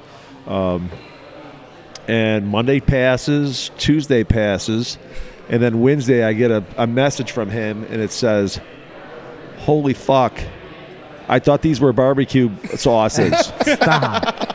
No, that's Stop. that's the real. he says. He says. I it can't. checks out because uh, people have said like, yeah, these are like barbecue sauce Yeah, bottles. I but got that's from exactly that new what brewery that's in what his, Mokena. Like, that's what his text said. It said it said, "Holy fuck." He goes, "I thought these were barbecue bottles. Wow, great beer." And I was like, "That's awesome." And then and then my immediate follow up with that would be, "Hey man, would you guys be open to a collab?" And he's like, "Absolutely." And that was it. We took it to heart, and I never let fucking up. Cool. I mean, as we mentioned earlier, I think the, the space theme Yeah. played Yeah, oh, right. yeah, you know, yeah. obviously, it's something I'm excited for him to come down. And Yeah. I mean, we're not like you know beat you over the head sci-fi here, but uh, we have some cool things, and uh, Yeah. you know, I'm, I'm excited for him to come down and Yeah. check Yeah. out the Jeff's just tap such room. a cool yeah. dude, and Yeah, Jake too. It, Yeah. It's just it's an awesome crew there. Yeah, you could tell those guys. We we actually seen their their brewing prowess in action. It was just it's, it's incredible the way that they work with one another on a brew day. Uh, Oh, it is crazy. Yeah, no, they're very meticulous. Yeah. yeah, Very meticulous. We stole uh, the way that they uh, Yeah. empty bags. All right. Into So what's the point? What is the point of the collab if you didn't steal something? That's that's the real Right. question. No, I mean, th- th- this is Yeah. relatively This is so innocent. funny, though, but too. just like the small things, like they empty bags of grain. So normally it'd be like you know Ryne and I opening bags. We'd go up there. One of us would dump one in. Uh, You're wrestling this thing, getting dust everywhere. right. Uh-huh. Dust every. Uh, I mean, yeah, dust is gonna go everywhere. It's kind of like a you know product of the process. But we would we would put a, ba- a bag of grain in. I just throw it down. just throw it down. It would kind of land somewhere. But now we put them neatly aside, like they did. Uh, w- we fold those bags up, like uh, you know, like you're making a little burrito, you roll them. and yeah. it's and it's it's 'em. so much better. And it's like, why didn't we think of that? So where- wait, where, where are you putting them on the brew deck somewhere? So I'll actually like put them kind of by like our our tree, kind of like our. Yeah, The valve tree over there, Mhm. and then he'll hand them off to me, and then I'll roll them up, and you shove the rolled up bags in another bag, and it makes son of a so bitch. much less and then mess. and then when you're done graining in, all the bags are just neatly there. It's like uh, uh, you know, it's small stuff. You like, don't walk down the brew deck and go collect all of them individually. It's not and then just shove throwing them, into a them, garbage throwing can? them at will down. Yeah. They actually had one more very That's cool outstanding. thing that we didn't we wanted to steal, but it hasn't happened yet, which is their blow off arms are immaculate. They're all stainless steel, and we, we use you know the the vinyl hose. Okay, okay, okay. yeah, you So- can. s- Yeah, Yeah, we I, got- I, we I, I got know one what your here hoses look fermenting like, right bro. now. I get it. I see your Menards bucket with your uh, little bag there. Yeah, the it's problem actually is the blow off gets so like hard to clean out of that. So stainless, you just put it on 180 water and it's it's done. yeah. Boom. Boom. Yeah, I mean, isn't that the point? That's the point of collabs, right? Tommy, Wow. Tommy. Okay, Yeah, cultivate. it's just like is little next. stuff. Yeah, Cultivate's coming at us hard right now. We're trying to get airtime, dude. That's what's up. Cultivate fried chicken Coming at us with them sandwiches. Chicken sandwiches. This chicken Do you sandwich. have do you have brought to mold on by- your butt? What is that? Moldy. the green was hitting your sandwich Oh. from, from the lighting. Oh, it's like, this whoa, is dude. Very fresh. Yeah, no shit. Oh. Um, yeah. So, so the, the the collab thing. I mean, obviously, when you guys told me that that was going down, I was just like, "Huh? Narrow gauge? what? What? Can I just come in your suitcase? Like, let, let, let's do that."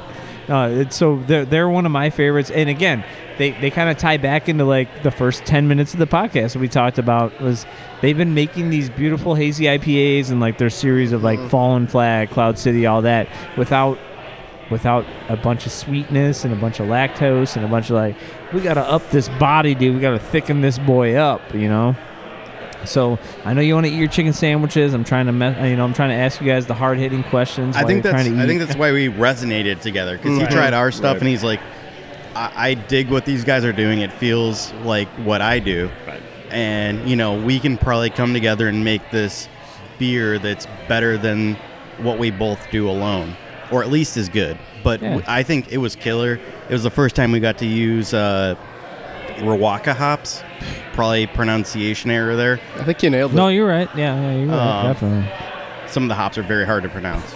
um, I try and do as best as I can, but You just no. pick one to- and then you roll Is he with trying it. to make Just stay himself sound dumber than he actually is? Because he's like one of the smarter people that I know. Not a chance. He's not the first guy that I. He's not the one. The guy I would expect to be like, I don't know how to pronounce. Well, that. I mean, you know, different different hops, I different watched. names. I watched that Hop Butcher video like ten times. The the oh, that was a sweet Riwaka- video. That's, that was that was video. that Bigfoot Productions or something that did that Oh. for uh-huh. them. That was.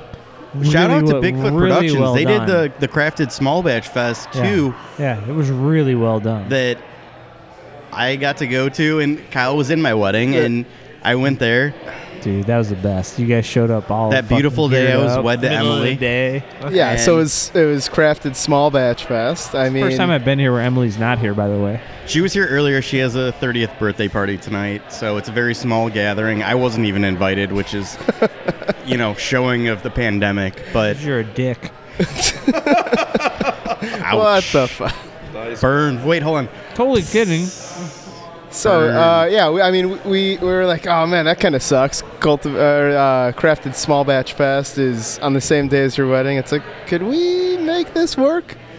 I think we can make this work. We made it work, and it, it was beautiful. And I still like. There's people to this day. They're like, that event was awesome. It was like one of the last events that, to my memory, Yeah. before the pandemic hit. I mean, that was late 18 or late 19. Oh god, I don't remember a wedding date. Shit. No, that was late. You're that in was more late ni- trouble than we are, so No, that was Right. keep going. That, that was late 19, right? Yeah. Um, and then, and then you have, um, you know, the pandemic hit early 20, and it's we had we had so many cool festivals lined up. We were gonna do the microphone one. We are gonna do beer under glass, um, and then that just all you know was completely not logical anymore.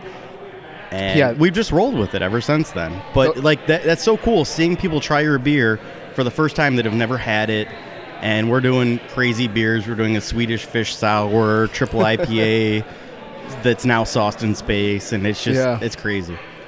I'm I'm excited to see like the downloads later on. Like you have a bunch of new fans in St. Louis.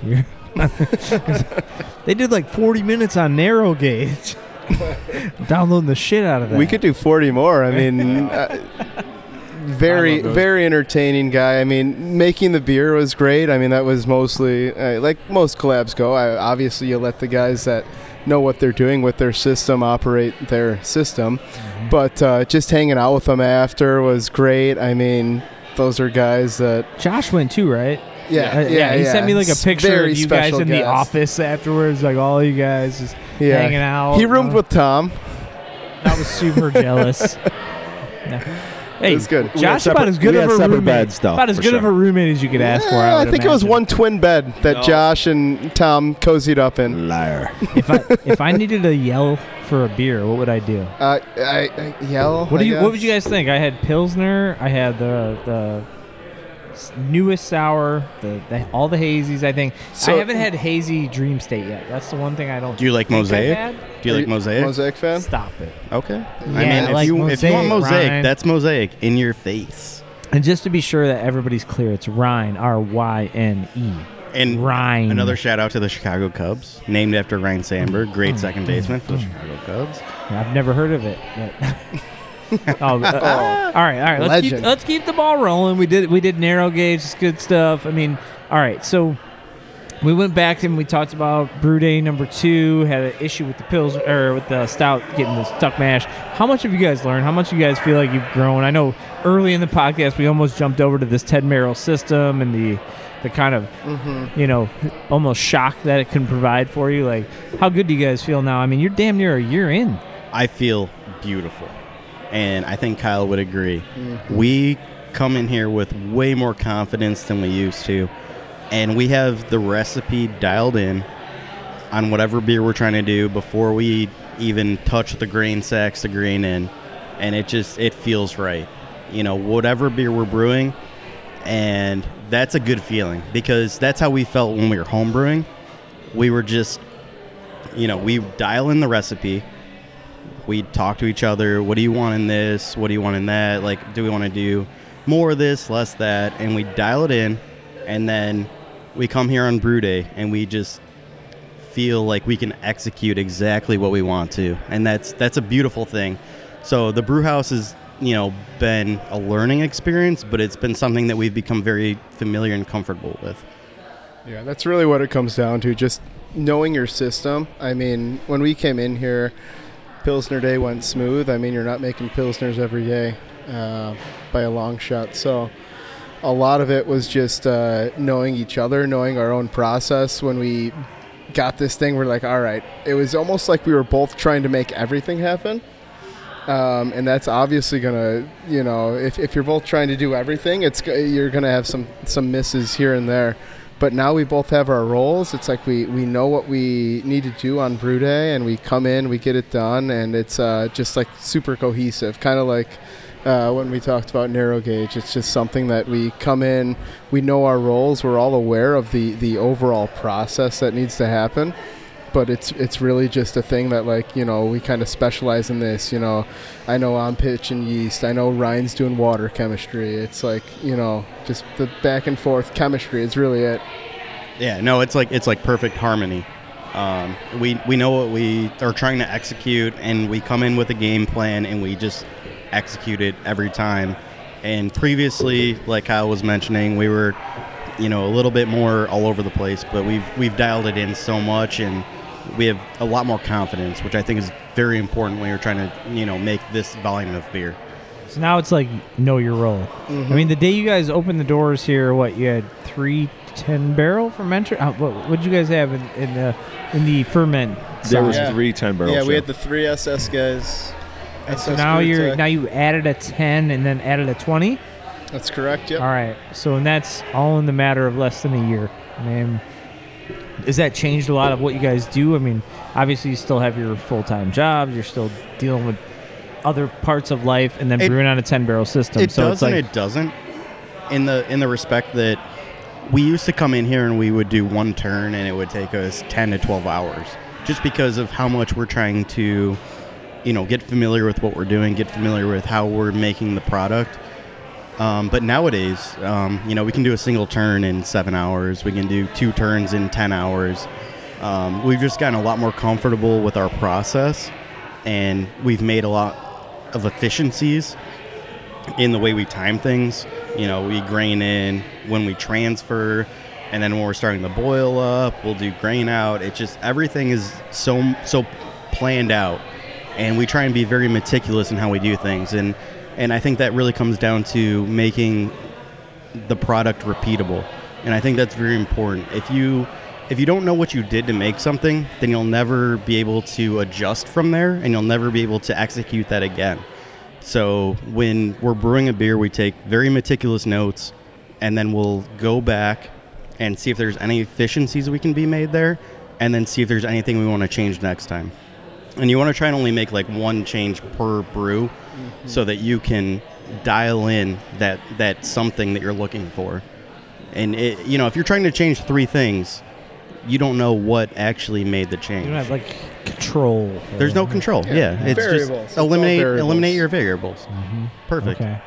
So with, with the t- when you guys add the 20 barrel, is that something that you're like, all right, now that's our target for whatever it is, Earth Go Hard. I want to make sure I have two turns, Earth Go Hard, 20 barrels in that in that tank, or is it just just another tool at this point? Like, Yeah, I mean, essentially, we will line up. I mean, we know that the 20 barrels obviously going to be a big canning day. We're going to can beer from out of that. So Earth Go Hard came out of that. I feel like It- we skipped something there because we didn't really cover like when did you guys decide like let's get into mobile canning? Like yeah, obvious- that, Obviously- that's a product obviously of barbecue pandemic. sauce bottles and you know what we've talked about already kind of fits into this so we've we've kind of covered the basis of that but like at some point you know, during a pandemic, which everybody's been in with us, it's not like we're only talking to a select number of people.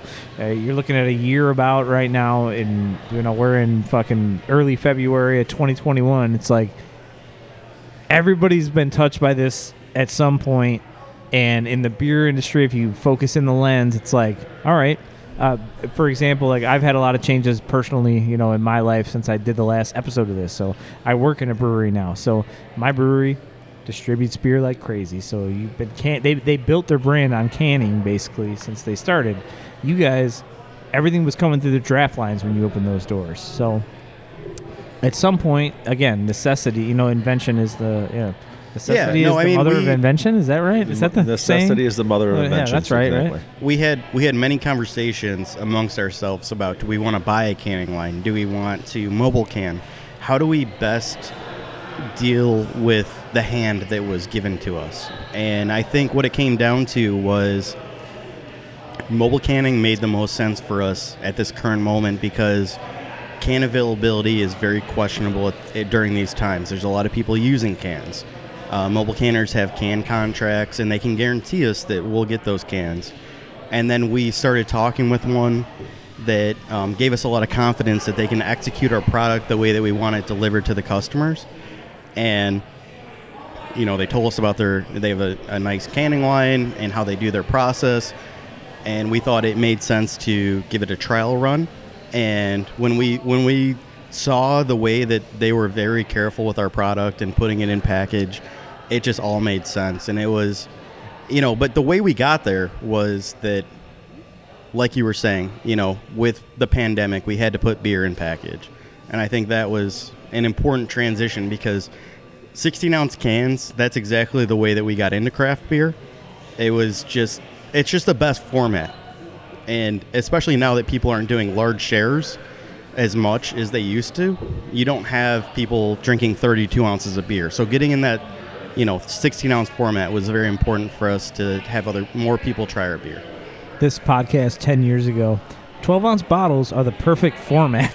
Like this is no it's, it's crazy how, how things have changed since we've done this but you're absolutely right. I mean that's that's the only way to make this work. So um, with that with that in mind it was kind of like sure it was necessity but at the same time had to feel pretty cool to get your beer inside of 12 It ounce forced cans, us into exactly what we've always dreamed of doing. had to feel Yeah. pretty cool to Yeah. like And Can't- another shout out to Diane and Tom. Oh yeah. They've absolutely knocked the labels out of the ballpark, out of the ballpark, pork. like straight Yeah. pork. Oh well, yeah, I'm it. eating a chicken sandwich, so I'm like in food mode now. It's like chicken pork. no, th- No, those they do labels, those labels are absolutely outstanding yeah. Great stuff. I mean, you you even just as consumers, you see different bottle shops posting up uh, different pictures of different beers that they got that day, and it's like now we're looking at our beer uh, compared to a bunch of other beers, and it's like that's that's great. Yeah, that, that stands out. I mean, it's it's awesome to see,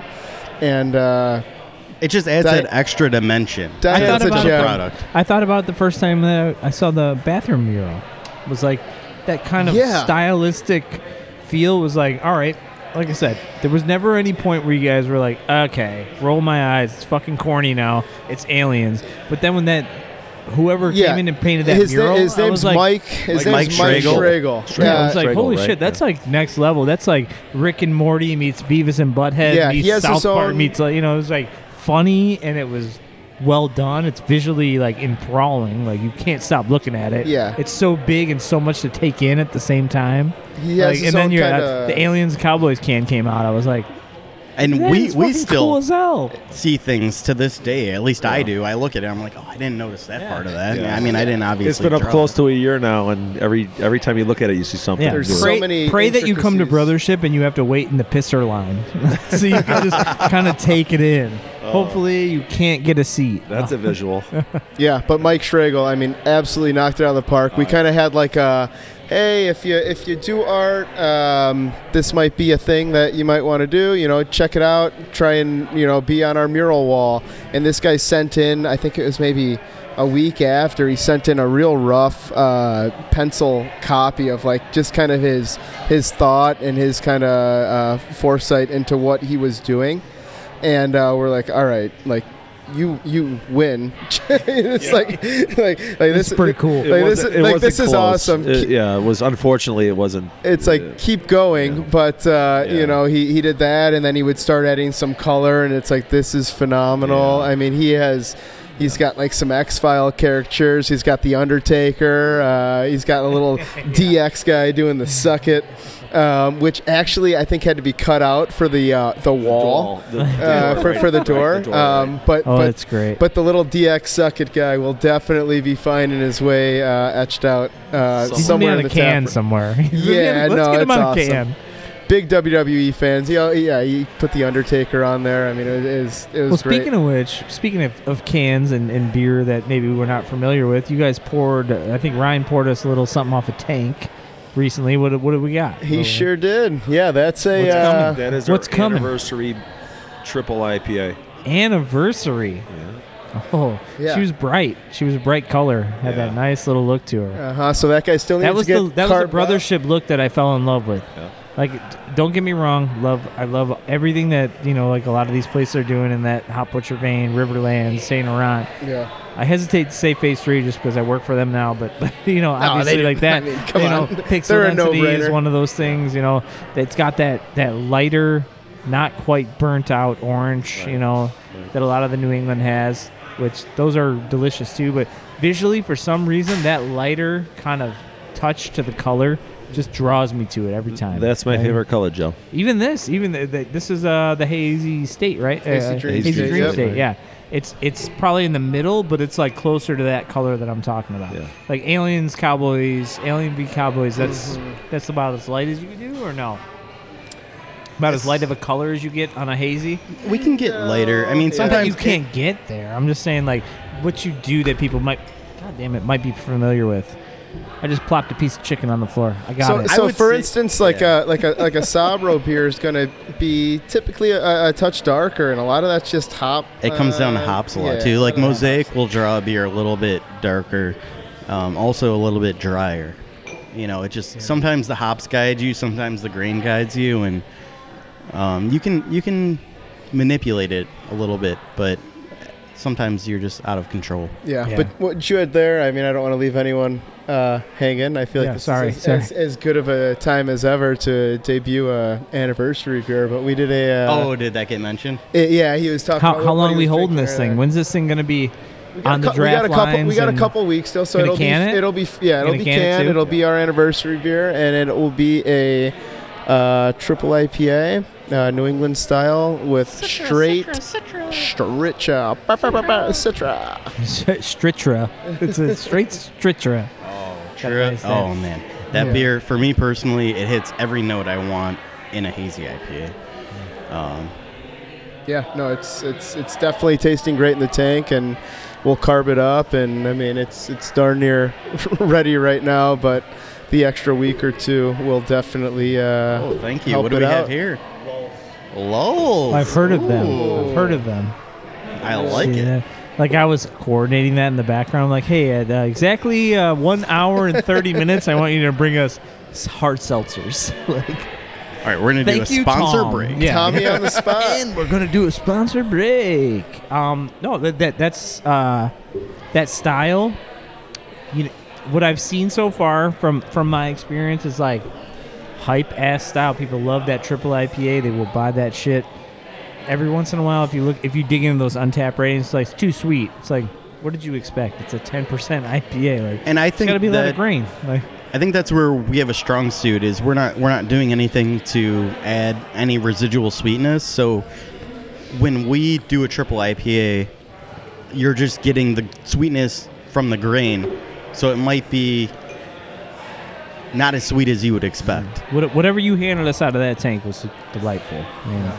Perfect color, Preach. a great body. Delightful. Not even done yet, which is uh, even better. I mean, you still, I'm sure there's probably some carb or something, something that's gonna happen. Yeah, I mean, I think another two weeks of mellowing out, Mm-hmm. um, and then it's almost not fair. touching up carb. That's you know, that's something that's very important to get dial in the right amount of carbonation to bring it out. Yeah, it just comes down to scheduling. I mean, we know we got a canning date, so we kind of have to be, you know, on the spot with that. We got to make sure that this beer, you know, gets a cone drop uh, on this date or, you know, a couple days before, right? We got our, our racking arm up. Like, we know we're going to come out of this. Uh, we don't want this down, and then we, you know, come canning day, we don't want to uh, disrupt the, the bottom of the tank too much. So we'll do we'll do typically uh, three or four cone drops in these unit tanks.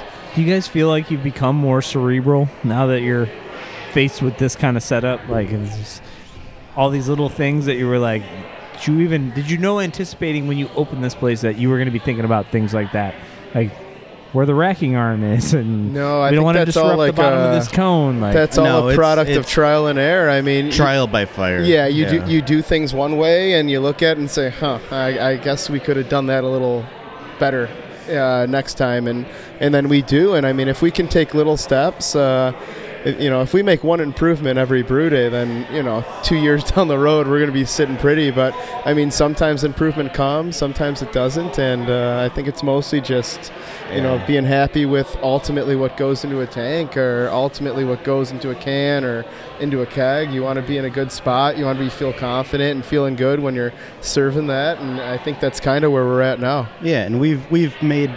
I mean, there's even things that weren't obvious to to us personally, where we're inching towards being better. Like, oh, we might be introducing a little bit a little bit of oxygen here. Like, let's make this change. Um, we might be doing this. We might be doing that. Like, uh, you know, uh, there's a lot of beers out there that are called double dry hopped. What does that mean to us personally? Um, is that volume of hops? Is that number of hoppings?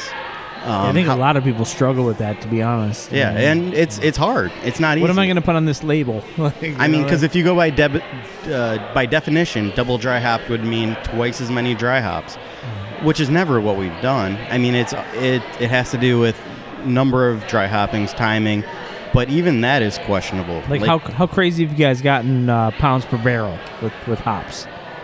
Like, like look at narrow. So- ga- so- so even, even if you want to take a minute to think about that, I'll, I'll I'll sidebar real quick with what a company like uh, Narrow Gauge, like Trillium, like I'll- a lot of these hyper New England style breweries. It's like you can literally, as a consumer, go on un- Untappd and say, "All right, well." I don't think Cloud people, City is this rating, and then Double Dry Hop Cloud City is this rating. I don't think people want as many hops as they think they do. I think what you're you're mainly targeting is, is saturation. I mean that that's what you really want. Execution of hops, I yeah, think, is that, that's what you want. I mean, you're you're putting hops in. You want this. You want all the hops to come through exactly how you you kind of envision when you put the beer in, and and more doesn't necessarily always make better. I mean, I know I know you you, you said Trillium. I think they have a beer that's 10, 10 pounds Headroom. per barrel. Yeah, I've seen um, that. plus. eight pound, ten pound, fourteen And that's pounds. I mean- great. I mean, no, probably twelve. I think from like uh, uh, four fifty. I think once. Yeah. But then you'll you'll that. see you'll see beers that are green with five pounds per barrel. So it, it really does see come grains with two pounds per barrel. Like exactly. like it comes down to packaging execution. shock. Packaging shock. I've heard that name before. Yeah, but, I mean, we're trying to pack as much hop flavor. When when you try one of our beers, you wanna, we want you to be able to taste the different hops. I mean, we don't want that to be muddled by by anything. We don't want any uh, extra uh, sweetness that might sway a palate one way or another. We want the beers that we make to represent be a, what yeah, you be a get true when we open a mylar bag. When you open a mylar bag, you get hit with that mosaic. You get hit better? with that citra. Nothing better. So nice. That is what we're trying to put into a beer. We want to bring you right back here in the brewer's deck. I'm gonna bring you to Yakima. I'm gonna bring you right to Yeah. the valley. Just, just smelling them hops. I mean, I, I love that uh, at, at phase three with the brew team. It's like they'll they'll walk by you and like you I'll be doing something completely not even paying attention to them. They'll be like, Smell "Smell, this." this." Just, just open that mylar bag, and I'm like, "Thank you so much." It's exciting, man. it's when when you pop thoughtful up, I thing, mean, you might have smelt it ten times. But when you pop a fresh bag matter. open, and you're like, "Oh man, I got to share this with someone else," and that, even that goes back to homebrewing. I mean, we would try and dial that in, you know, for the nose of our beers. Uh, recently, we got we got uh, some more cryo, uh, which we did a lot home brewing also. And yeah. uh, when you pop that bag open, it's like God, you want to share it with somebody, and it's the same with the finished product. You just want to share it. It's just like you know you're opening a present. It's just the best yeah. when you open that fresh bag and it smells exactly how you hoped it did. Joe's currently chewing. I'm eating a chicken sandwich from Cultivate. Don't judge me. You guys act like you don't have any beer to talk about. This, uh, well, I'm currently uh, drinking a Lulz, which is fantastic. I'm currently is not because I drank it all, so it's delicious. That would be that would be tight with my life changes com- uh, comment earlier. Definitely getting my vitamins in today. Yeah. Since the last time uh, I, I recorded this podcast, I I have since moved from craft, crafted in 1979 over to Phase Three Brewing up in Lake Zurich. But anywho, that is uh, Lowell's Seltzer, right? Yeah. I mean, I think killer. if we're going to talk about beer, I think one of the cooler things for us personally was we brewed a. We've brewed a few West Coast IPAs since we've been open, but one of the first West Coast IPAs that we canned was I bought want that four pack and it was delightful. I want to call it uh, Coastal Encounter because that was one of one of our first, but it was uh, Cosmic Surfer. So we we canned Cosmic Surfer, and we're, we're talking. We're like, how much beer? You know, how much should we can? How much should we make? How much of this and that? All of the the the back end details that we try and go through to make sure that something is successful and it just was so well received. It was so cool to see how people appreciated what we put into that.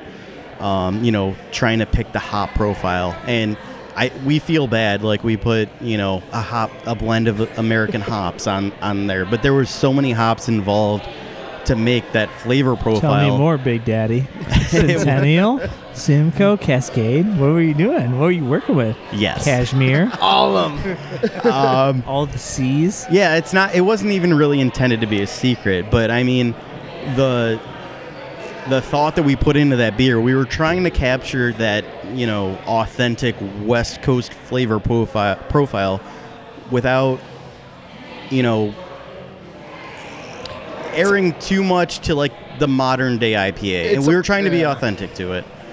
It's almost like a. I mean, you you look at a two hearted. So I mean, you got like a nice caramel backbone, um, but but we've really tried to strive to be uh, a brewery that showcases hops. So we uh, eliminated a lot of that caramelness and, and kind of let the hops be the the star of the show. And you know, you get a nice bitter bitter backbone. But I mean, you're gonna drink that beer. It's it's clear. It definitely looks uh, different than our New England IPAs, obviously, but uh, it's still a, a beer that showcases hops, and that's something that we always want to strive for. Absolutely. That's, that's the beer that we're uh, pairing with the uh, cultivated Yeah. cultivated chicken sandwich tonight. So with you guys, Put it out I mean, of dude, it's so good too. like I dropped my half of my first one on the floor, but Well, I they're bad, so, so, good. yeah. That Um, Gronk spike was yeah. one day early. Yeah, it was. I can't give enough credit to, to Grisetta and what they're doing over there. But anyways, um, talking about that that the uh, West Coast and so for you guys, I mean, it's it been kind of odd for you to have to like, I don't know, you you have to you have to kind of quantitate everything you're doing now. You have to kind of explain to people why you did this and why we're doing the West Coast and why this is this is more bitter and why this is less bitter. Like it's been weird in that Untappd universe you kind of have to live in. It's like it's the one version of quality control a brewery can have. I think at we've the been- size that you're at. Like I think we've been overall lucky. I think we've we've you know here I'll use the word cultivated these Yeah. beers. boom. That's the word of the day. Every time you hear cultivated, you have to take This a podcast is you a have to- sham. It's just, it's just it's just all about cultivate. just in Yeah, big so- big Denver's pocket. So every time we put these beers together, what we're what we're trying to do is you know create this experience for people. And I don't I don't think it really matters if if a person fully understands why we made a West Coast or why we made a New England. But I think what they care about is the result of that beer. And if they taste the beer and that tastes good to them, I think they're happy with it. And that's what we've experienced. It like even, you know, Berry Rainbow is a good example. That beer is all over the place. There's so many different fruits. There's so many different things going on. multiple yeast strains and all this stuff. And overall, the feedback's been great. And I think that's cool to see, you know, just people appreciating the final product of what we put together, whether or not they understand why we made that particular beer. Yeah, it's almost uh, it comes down to like people trusting us, which is crazy. I mean, Weird to think. Scary. right? No, it's like all right. So. I'm looking I mean, you right in the eyes. Yeah. I don't trust you. a little shady character. Not but as I'm, far as but I I'm enjoying the beers. but uh, yeah, you look online and it's like you know what? I haven't had a bad beer from those guys, and I mean that's that's the best compliment you could make. I mean it's it's it's really like uh, you know although we they might thought they were throwing the backhanded compliment at you, but Right. in reality, you're like, "Thanks, bro." Yeah, we'll like, right yeah. Four point uh, t- four I'll point take zero your stars. four. We'll take it. I don't. I'll take your four. I You don't give a know? fuck. I love Telling me this I've beer never- two point You're saying I never made a bad but beer. no, that's that's Darn. really uh, that's really what you want to you want to be at. You want to be a brewery that puts beer out and people just buy it because because Brothership made it. You know, you don't have to necessarily dive into the style. There's there's a ton of styles that I'm not necessarily um, crazy familiar with. Um, but I mean, if we put a beer out. Uh, you can you can guarantee that, that Ryan and I both like it and uh, that it's something that we that we enjoy and that we're proud of. Yeah, I, I I agree with that wholeheartedly. If we produce a beer and we're not happy with it, it will not be put in cans. yeah, there's a trench won't be drain put on we're draft sitting either. right by. There's a trench drain Mhm. that'll go right into it. Absolutely. Yeah, and and uh, And don't worry about them. There's like a government thing where you can write it off. They'll give you some tax money back. I don't know. There's something. It like doesn't that. even But, matter. If Yeah. if if, It's- if, if we're it not sucks, it's not going to go in your can or your glass. ultimately 100%. nothing leaves here without you know at least Ryan and I's QC and Tom and, and, and the rest of the guy you know Pat and Murph uh, Pat, tries Doc all. and Pat Pop- tries uh, all his Pat, beers yeah. with the chew in. yeah No, he's like actually, I'm, I'm he- getting a winter I'm green getting a tone mint. Like what's this He mint? quit. He quit. He's not. He's not had a chew in six Stop. months. Stop Good for it. him. True. And- you know and what? true I feel like an asshole that's now. not a commercial for Brothership beers. That, No. that we didn't Good we for didn't you, make him Pat. stop, No. but yeah No, all right. So so good. Again, you guys are playing right into my segue game. You guys are nailing this thing at every turn. We're one trying to of make you, it easy one for of ya. you three is telling a story that drives me right into my next kind of thought process. So my next thing I want to talk to you guys about was kind of like, all right, so how do you guys kind of fit in now with with this culture with like what what what we, what you have to deal with now? Now you have to like you have to deal with something. All right, this is maybe the boring side of beer, but how are you getting hop? People have hop contracts all around you. People are you're spot buying this and that. Like, how are you guys kind of developing recipes and then trying to meet the ingredients to build those recipes? I think we were um, prepared for this just from homebrewing. Like we always were, get what you get hops, and we're working with that constantly, um, adjusting our ratios when we get stuff that we don't like. When we get stuff we do like, adjusting for that. And I think that just by the nature of being a home brewer, we've been able to adapt to what was given to us. And, you know, Galaxy is a very controversial hop. There's, you know, the Tasmanian version, the Victorian version. yeah Do you like this one? Do you like that one? How, how do you use that in ratio uh, to your other hops that are in the beer? And I think all of that is very important. And I think what it comes down to is, you know, just tasting and, you know, rubbing those hops and seeing what you like, what you don't like. And then you implement that in the beer and you adjust it as you need to and you adjust future versions of that beer to make sure that you hit those tasting notes that you want in the final product. And I think being able there's there's two very important parts of making beer. Part A is knowing what you like and part B is knowing how to get there. And that's that's super critical. So if you know what you like and you know how to get there, then you're always going to be okay. And I think I think that's the recipe. Do you ever feel like uh, like like we're not getting the appreciation? I don't know how it works. I don't know how you guys decide if it's one central place or if you're like I have to go to BSG, I got to Hopsteiner, I got to go to Yakima. Isn't Yeah. there like Yakima Valley, Yakima something or other? Yeah, different uh, places have different products available, and, and if we're talking grain, we might use a BSG or CMG, or- and yeah, yeah, I mean, there's different maltsters that are kind of tied into different uh, uh, you know, distributors of, of grain. But uh, when it comes to hops, that's a little bit. Uh, And I think we're only getting better with time because we have a backlog of hops that we're blending by years, by crops, by everything, and we're we're making sure we dial in to that flavor profile that we How do. are you making that decision? Like just by you're blending hops by year and crop. It's, like, it's it's it's a very raw process, but we'll essentially smell the bags, uh, don't, crush gi- some don't give it away. Don't give it away. And- I'm just- Oh, well, there's nothing to give away. It's Yeah, very this is nothing it's secretive. I it's nothing secret. I mean, I think everyone should do that who makes beer, and I know, you know, I know everybody who's making professional beers doing that. Um, So, it's think of it like uh, from a barrel standpoint. If you're going to blend two barrels together, it's because you kind of like one aspect of one barrel and you kind of like one aspect of another barrel, and you want to combine those. The sum is greater than the the Than parts, parts, yeah. and you know that's kind of how we do it hop wise. But a lot of that's out of necessity too. We're not necessarily going in the cooler every day and smelling hops and saying this should be with this and this no, should be but with that. before we dry hop, we're definitely assessing what we have, and it's it's for us personally, it's more of a the cards we've been dealt. Other than the cards that we picked, we didn't. You know, there's a lot of people who are much larger breweries than us. They get they get to go out and pick the ace ace, king king, uh, queen, and they have a great hand.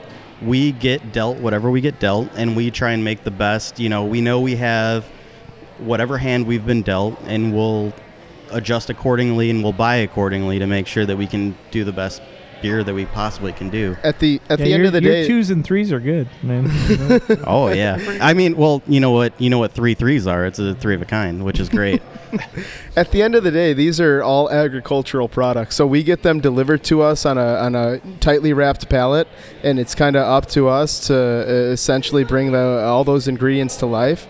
But I mean, you know, uh, everything from gar- uh, grain farmers to hop farmers. I mean, without without those guys, you know, yeast cultivators. Um, Absolutely. it's it's you know it's kind of like praise to those guys and they kind of seem like they're the unsung heroes in the whole uh, beer game you know you don't hear uh, great hazy dream state beer um, i love the way that uh, yakima Your valley did these mo- yeah did this mosaic you know so I mean, we get we get a lot of raw products, and, and we kind of assess them as they come in, and uh, we make the best of, of what we can we do with those beers, and uh, that's kind of And I think our motto, we've always, you know, from being guys that have started by making hazy IPAs, we've always said we'll we'll never be too afraid to change what we need to change. So, you know, as things are handed to us, we're not afraid to make changes as needed to adapt to what what has been given to us. So, So now we come to the most important part of the podcast. It's like, how much Dogecoin do you guys have? oh man. oh, all of it. Is that why you guys are so confident and cool on the if microphone? this brewery doesn't work You're like, out, I got "Fuck about this four brewery." Dogecoin. I got mad Dogecoin, dude. like, Oh man. That's We actually put uh, a, a little Easter egg for everybody on the bottom of uh, that was Hazy Dream State. We put uh, brother bro- ship, to the moon. bro ship to the moon, a little homage to the Reddit boys that shook up the market Yeah, a little bit. that current uh, yeah, okay. I see. I see. You guys are you guys are Robin Hood boys. Okay, I see. Bunch of game stoppers. I see. That's like, like I told you guys before we started recording. It's like I just have a couple of references I throw in there, and I pretend like I know what I'm talking about. Like, yeah, totally. Like I'm kind of blockchain, the bro. same You're way. talking about like fucking blockchain? Yeah, dude. I know all about that Bitcoin. I have a shit. confession. I own zero Dogecoin. I have a con- Unfortunately, I have a I have confession. no Dogecoin. I'm not a financial advisor, and I have no valuable input for you to put your money in.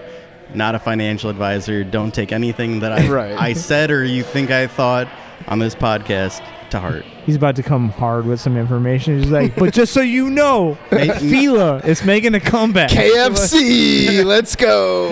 May- Maybe later, but I made the disclaimer, so we're good. So What about Champs? Champs footwear? I feel like that would be the next. Are I'm they, looking are, at you are with that still around? champion sweatshirt right now. I feel like Yeah, I always I- got my all best shoes crew from neck? the athlete's foot. I but- rocked Champion when it was uh, 12 bucks at Walmart, Yep, and yep, uh, they made a come up, so I respect their hustle. So When I'll pay 40 bucks for this. when Tony. Romo was wearing them, Tony feel like I was in the mall and champs didn't have what I needed or in my size, and I'd go to athlete's foot, I'd get it, Yeah. and it was just a shoe in. yeah. Oh, So, so you guys, you guys uh, created a natural segue again without knowing it because you guys started talking We're about. kind of making it easy for You guys, you, you Joe, guys on your started- first you guys podcast started, back. like, you know, Look. I feel like you guys kind of uh, crutched me into this thing, but but uh, one of the one of the later things in the in the day. Well, I mean, just so you know, we're about just under two hours in. Um, we I t- t- told you pee first because you might strap in, so it goes a long way here. So Mhm. you were talking about blending, so. There's got to be barrels somewhere, right? oh, There's got to be some funny barrels you or should something, right? ask. oh man. Joe Bobby, we have I know one. you're young. I know you're. I know you're young. I know it's ten barrels. have I know you don't have a one shit ton of space here.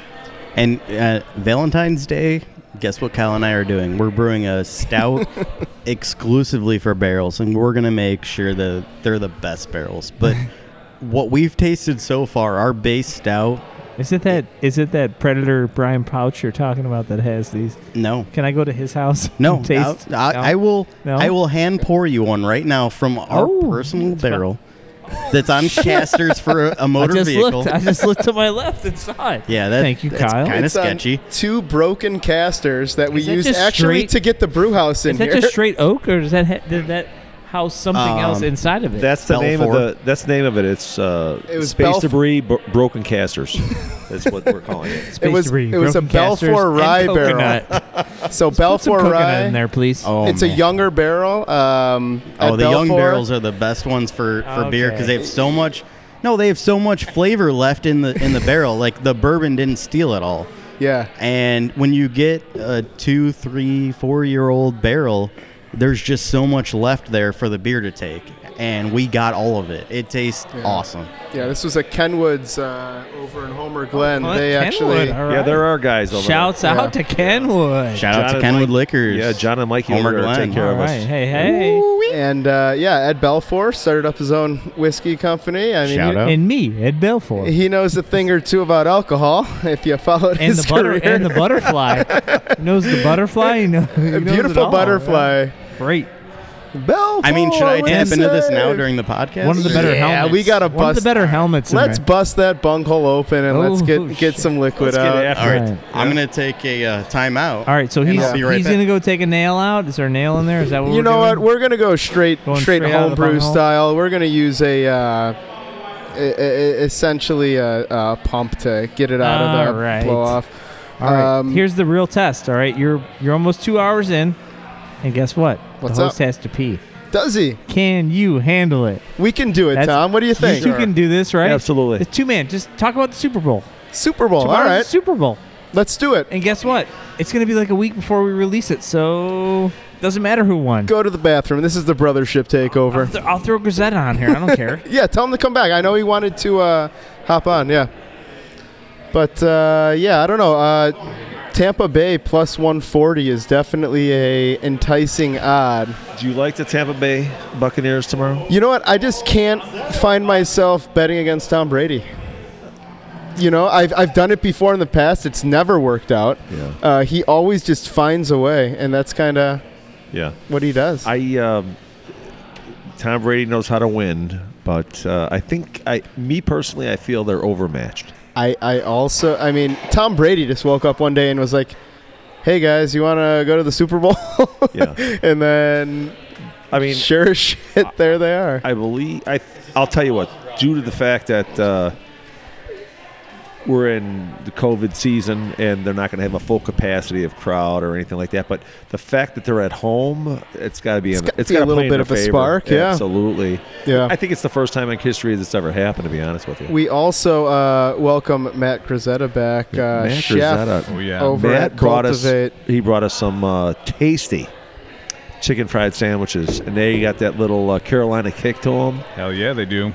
Yeah, I'm just filling in for uh, for little Bobby over here. I guess this is my podcast for the next. Yeah, you got the good laptop in front of you. I think it's all yours. Look at that. So I'm just gonna put everybody. I'm just gonna mess with the mixer here a little bit. Just kidding.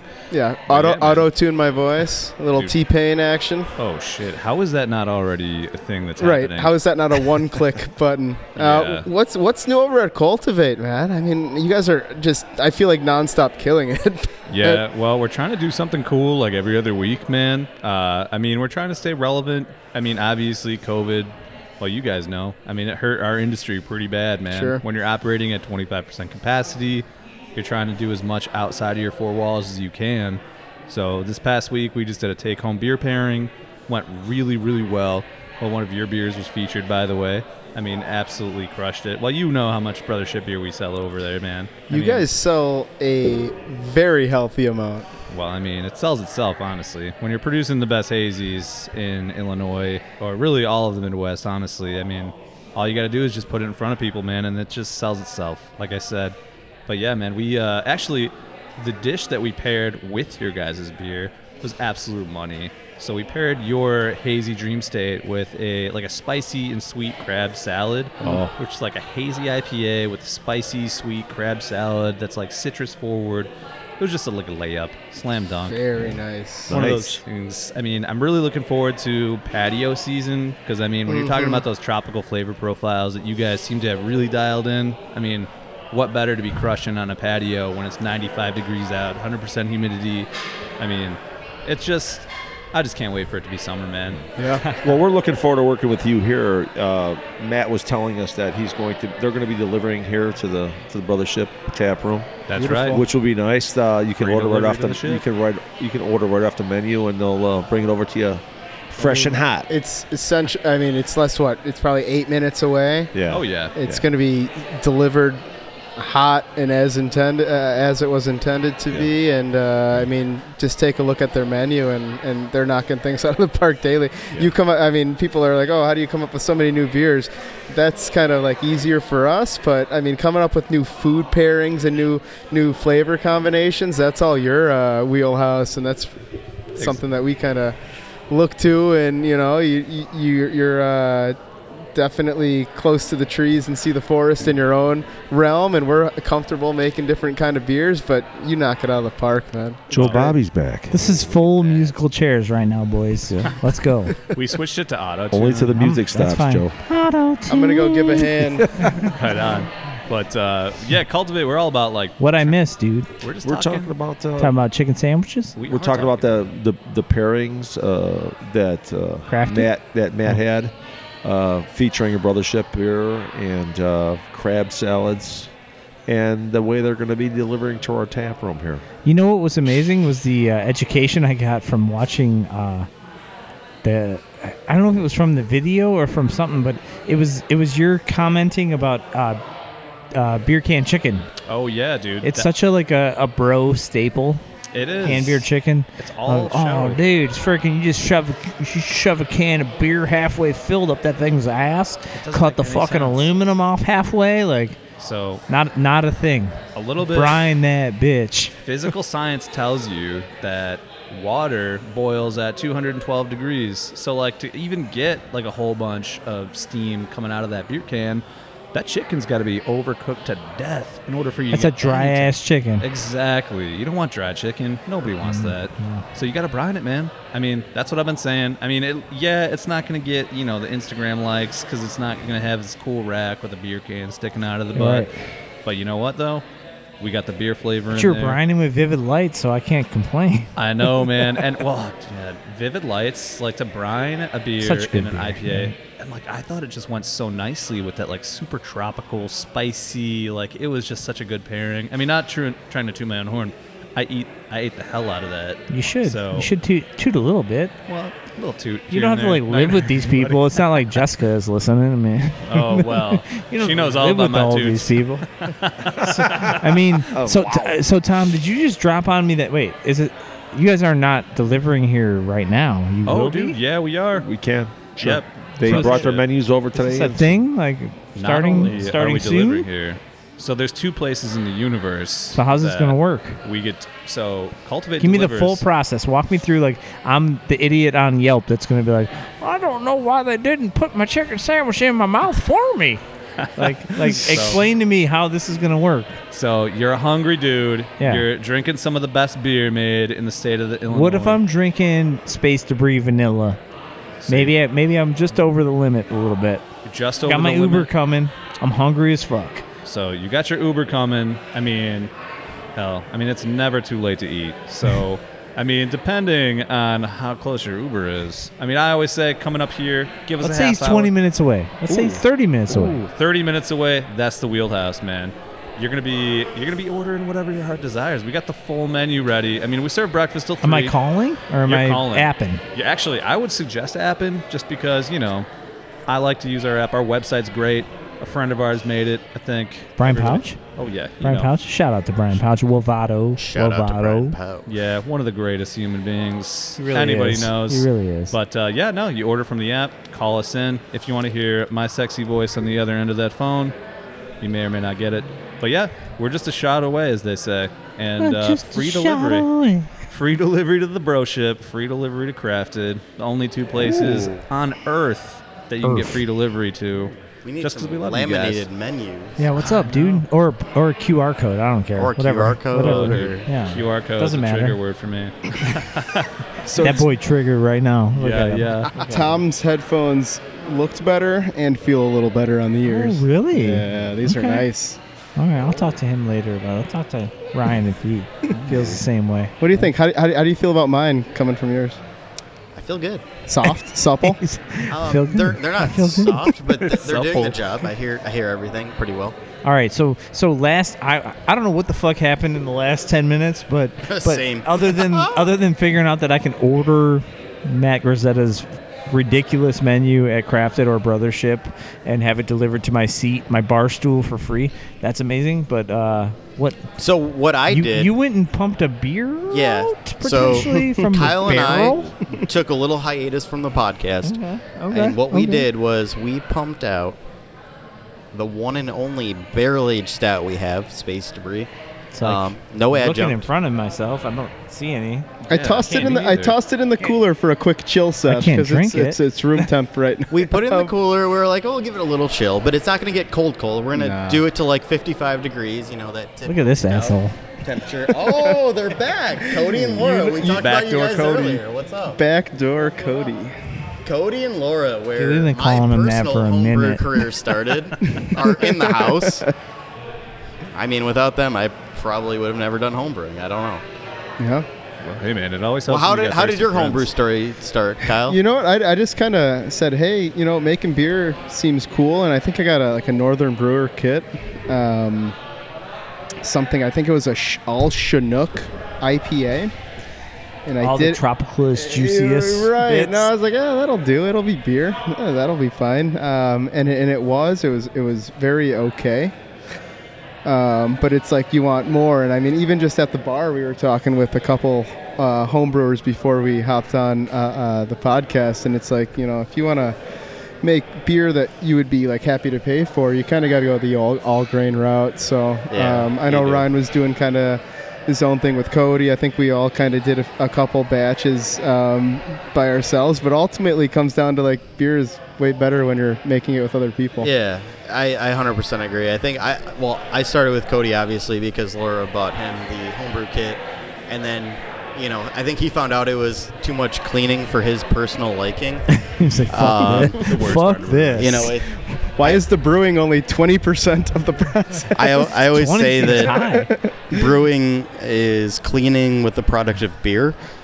Um, And then Kyle and I went to college together, and um, you know we're both making beer separately at that moment because you know that's just I didn't have many friends. well, there's there's I not was many a weird looking dude. there's there's not many people who say, "All right, I want to dedicate an entire day to produce five Uh-huh. gallons of liquid that may or may not be good." It's like Sunday, you're off day. Yeah, it sounds great. I'll hang out in the garage at 30 degrees for uh, 10 hours. I was gonna bang a bunch of chicks, but I guess I guess I'll go make some beer. yeah, I Drinking in the mean, quad. it's a, I had nothing better to do a, than clo- a close make second sugar place.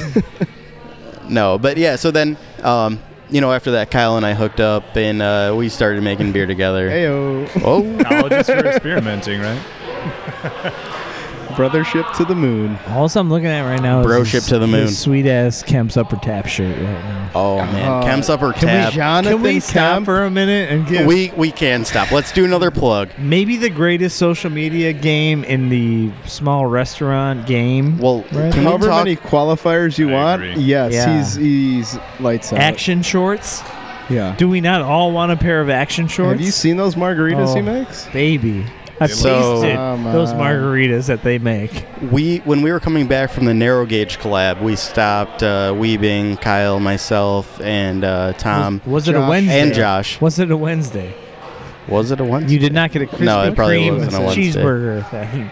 Days But- are just like almost Krispy subjective. at Kreme cheeseburgers, the, dude. the food was off the chains. The, Yeah, it's the beer was off the chains. They actually had beer that we couldn't yeah. get. Yeah. Like In fact, the the Affy- beer the beer was Affy Tapple. ridiculous. Affy Tapple they had, and I hadn't tried it up until that point. Kemp could call me and like mumble a bunch of words. I'm like, yes, you can have whatever you want. Like, He's he gets, great. Yes. He gets whatever he wants. If he jacked the pallet from me when he Yeah. uh, picked up on on Wednesday, uh, and, and just like put it into his car, I don't think I would have stopped him. I mean, the only guy's reason I acknowledged animal. the only reason I acknowledged his shirt was because I saw he posted some bro shit beer, which is Yeah. like honestly, I know it sounds weird, but it's like it's good company to be in. Like That look dude's at, There's. Hop Butcher, there's Phase Three, Yeah. and Brothership. Like he puts you guys in the same level in Central Illinois, Mhm. where basically yeah, that's as south as you gotta we go. get. you yeah. gotta go. You gotta go south to get the triptych. You know, which Right. as good as it gets down there. And Yeah, he's a good dude. Yeah, and he's moving shit all over the that that part of Illinois. But Kemp thought that you guys were perfectly fitted in that area, which I was just like, "Yep, Kemp thinks they're good. they're good. Like, hell yeah." I love it. And I see you wearing that shirt. I'm like, "Yep, yep." It's a sweet shirt too. It is a sweet shirt. I mean, I've got the hustle sip. Did he seriously like Hustle owns, he owns a small quit. town. He, he literally owns a small town without knowing that he owns a small town. Yeah, that's that's his street. I We- think that's uh, we I think literally- that's Main we- Street. We went there and stayed there overnight, and I was like, "This is weird." he's like, "He's like, that's my Airbnb, that's my restaurant, that's my extra restaurant." Oh I'm yeah, he mentioned Holy the shit, Airbnb. He might as well be a mayor. Like he might as well be the mayor of Lexington, Illinois. And the coolest dude, like in the world, maybe. The I- nicest I- guy in the world. Like and guy that a that lot. place is sweet. The Yeah. the beer's awesome. Yep. The food is awesome, and the the can't say enough about awesome. him. I can't. He I walked can't. out of here on uh, when, when he picked up beer, and I and Tom happened to be walking by. I'm like, I like that guy, and I, I that wasn't enough. I was like, I like that guy a lot. it's just like Yeah, crazy. you- you can't just say very enough. it cool That dude. it, it, like it's not a coincidence that he has beer in Lexington, Illinois, from like five of the best breweries like in the in the state. You Yeah. know, from the Chicagoland. I mean, he's a if you- hustler, man. He's here picking it up. You know, I mean, he hits, uh, you know, phase three. He does the hop butcher. He does uh, us, and he brings all of his beer kind of to the people, man. He's, Yeah, uh, just a fun guy. yeah. So, all right, I know we, we got we're, we're in that like twilight of the episode when we're all just like having a good time trying beers. So, what do you guys see? I mean, I know obviously you dump you dumped some uh, barrel aged into the cooler for us, trying to get us a little chill on there. So that's that's a little glimpse into the future. But what else? What else do you guys see coming on the line? Like, where your personal tastes taking you? Where's the the obviously the need the the fill that whole uh, kind of consumer uh, aspect coming. Like, got obviously got to make New England style IPAs that satisfy people. Oh, I don't want to say gotta. Yeah, we love to. We No, no, no. love to. And you know what? Again, that's what I said earlier. Like, uh, you guys are one of the few that actually came into it doing that because you loved it. yeah, not that, because, that's not definitely our like our heart. Some like, well, we got to make that money. We got to make that cash register ring. Let's make some New Mm-hmm. Mhm. Englands. Let's go. You guys were like, I want to make this. I don't want to feel like trading for it anymore. I don't want to. I don't want to have to Mm-hmm. go accrue New England IPAs to trade for New England IPAs. You know. yeah, and and I'm essentially what it happy to report back and say that we just make beers that we love, and like right now, um, what what are we loving? I think we're loving New England, as we always have, doubles, triples. Um, we're loving, we're really loving West Coast IPAs. Um, if you come to the brewery, you know you won't see it in cans or package, but if you come to the brewery, you're going to see a lot of other beers. You're going to see beers that have, um, you know, they're just lager pilsners, something that's very drinkable, very crisp, very, very easy drinking. Um, and then, you know, something that I think we're going to bring back soon that I think we do love is Space Jammed. I Yeah. think Space Jammed was awesome. Space Jammed was just our overfruited Berliner. And that was so well received by people. But I think that's you know that's going to be a taproom only beer. Yeah, the the lulls actually kind of brought me back to Space Jammed a bit. Um, just kind of like that over fruited. You know, you're kind of getting like a novelty beer. You're going to get a lot of fruit. You're going to get a lot of big flavors. You're going to get a thick body, and uh, that's uh, pretty much what our target is. Kind of with Space Jammed. Um, Plasma Wave kind of knocks the fruit down to a little bit of a more, uh, I would say, drinkable level. Um, something not as uh, thick and, and, and of a lot of uh, much more substance. So we, we kind of vary the degrees on fruit depending on our target, and uh, we adjust uh, flavor to kind of hit the profile that we're shooting for. And and one other thing I would say is that for 2021, um, you know, every time I log into Brothership Brewing's website, I see, you know, we specialize in New England IPAs, fruited sours, and barrel aged stouts. Up until this year, we haven't delivered on the barrel aged stouts. We're going to deliver on the barrel aged stouts. We're going to start brewing and filling barrels, and we are going to deliver on barrel aged stouts. You'll, you'll hear it in this podcast where I'm actually going to, after I'm done saying this, I'm going to go get the current barrel that we have as our prototype that we're going to follow up on for future barrels. But we're going to definitely deliver on the barrel aged stouts, and we're going to make make that part It's a it's really component of our brewery. Yeah, it's really beautiful when you taste a barrel aged stout and say, "I'm not putting anything in that." Like like the the barrel character, It's the not stou- talking to me. right the the stout base. I mean, that's something that you're proud of. I mean, uh, we love adjuncts, we love coconut, we love cacao nibs, we love all of it. Uh, but when you can when you can put a base stout into a barrel and really love the character that's coming out and get some of that barrel aged character. You get that nice roasty malt. You get a lot of uh, like a this is like a brownie like a boozy brownie batter in all the right ways. Um, it's just something that we're really proud of. And uh, i know there's variance between barrel and barrel.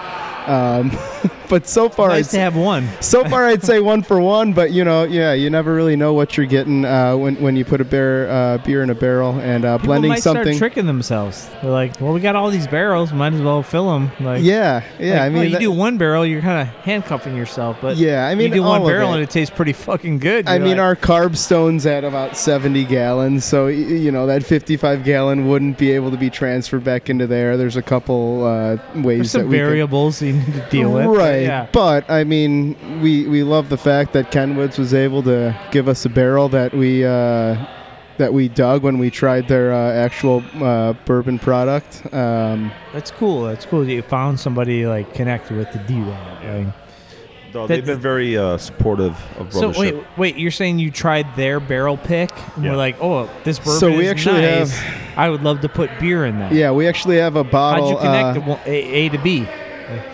It's probably I've uh, Well, I don't want both of you guys looking at me going, I don't know. well. Do you, do you mean how did we get the Yeah, how'd barrel, go or A how to did B?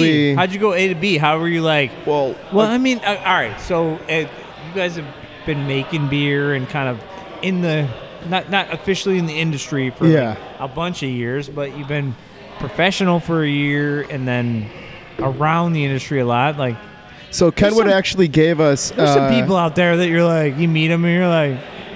All right, well, you got good beer on tap. Doesn't mean you know beer. Doesn't Sure, mean- so they actually mean gave you can us- taste my stout and say it should go in my barrel. You know, Yeah, they actually gave us a, a. It was about a quarter of a bottle of the actual bourbon that the beer came from. Um, it was actually signed by Ed Belfour at Hall of Fame 2011. Eddie Belfour. Eddie, big save. Pat Foley save.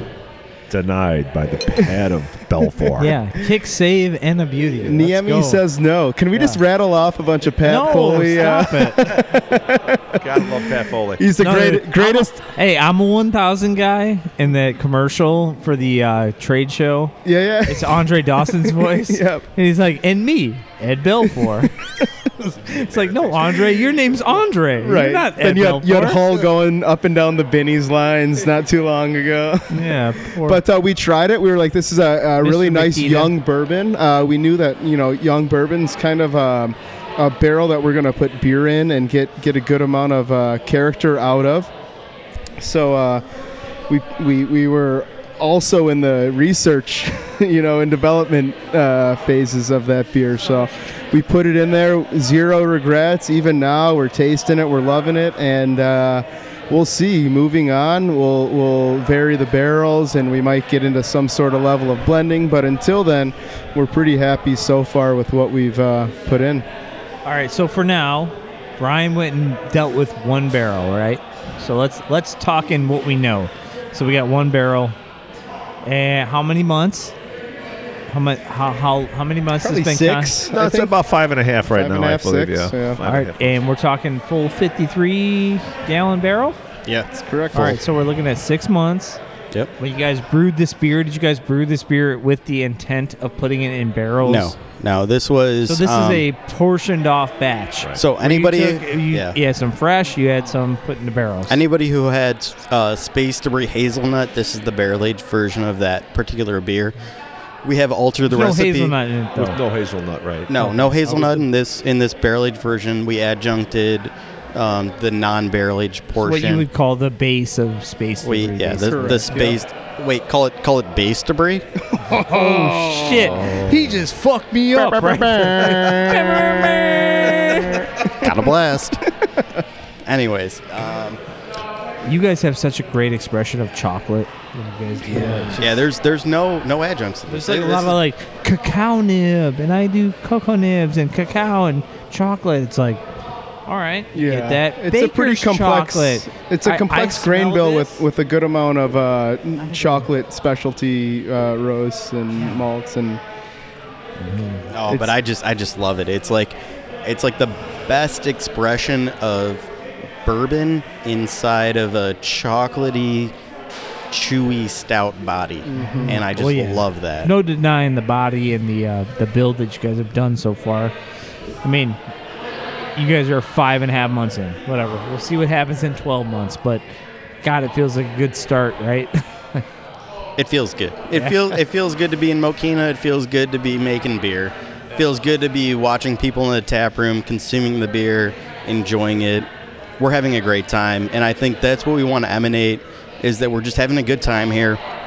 We're trying to make the best beer we can, and we hope you guys enjoy it. What do you think, Joe? What are your uh, kind of Hey, tasting guys. notes on this guy? I haven't even touched it yet. well, I'm what- not. I'm not what ready. are you waiting for? I'm not ready for this, dude. You think I'm ready for this? I think you're ready. I got Brian Pouch calling me like I got like a couple journeyman barrels filled with brothership beer. I got a couple journeyman That's barrels. true, yeah. filled Well, this with- this is with, the Ed Belfour variant. with the plaid zombie shark. I got the bear. I'm like, what are you doing at your house? Why is your house? He's like Why a is your house like a weird a science lab? chemist. Yeah. yeah. But also, But again, the only thing I got is what I commented on. That that smell, that nose is just chocolate. Chocolate. And you guys are saying like you're hoping to put this out into whatever it becomes without touching it outside of yeah, I think a nice introduction. massaging I it, think a however, nice you know. introduction would be the base. Um, this is our this is our barrel aged beer. This is it. We're not hiding behind anything. We're not hiding behind adjuncts. Uh, we will use ampli- uh, well, we will use adjuncts to amplify flavor, but uh, it's not something. all the barrel character that you can off of this. thing. Yeah, it's not There something that we're hiding barrel. behind. We're There is very proud of it. that. Yeah. It's really nice early on too. Yeah. Get that delightful, like kind of just it's it's it's not even baker's chocolate. It's like milk chocolate almost Yeah. with barrel. Like I'm getting booze. Yeah, I go to like brownie batter, like It's- uh, it's like it's like beautiful. a smooth kind of. It's Uh, thick, bourbon. It's brownie got a ni- batter. it's got Yeah. a nice body to it. Give me a nice little burn going down. Might be the chicken sandwich I paired with it, but you know that was like ten minutes ago. I'm Space still, I should debris, be good by triple now. B. Bourbon brownie batter. Oh, ho, ho, ho. You heard it here first. Bourbon brownie batter. Let's go. Better Business Bureau. I'm not gonna try to be. I don't want to be like too over overly needy, but I want to try uh, vanilla next to it.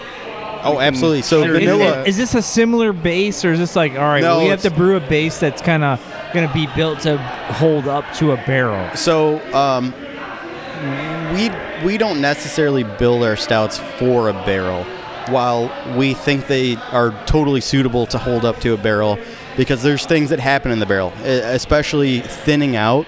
thinning out is a big thing in barrel aged beers because they have more time to rest. They they start to, you know, succumb to all of that aging. Um, so our Space Debris Vanilla was our iteration after Space Debris Hazelnut, and Space Debris Vanilla was actually made even thicker than hazelnut.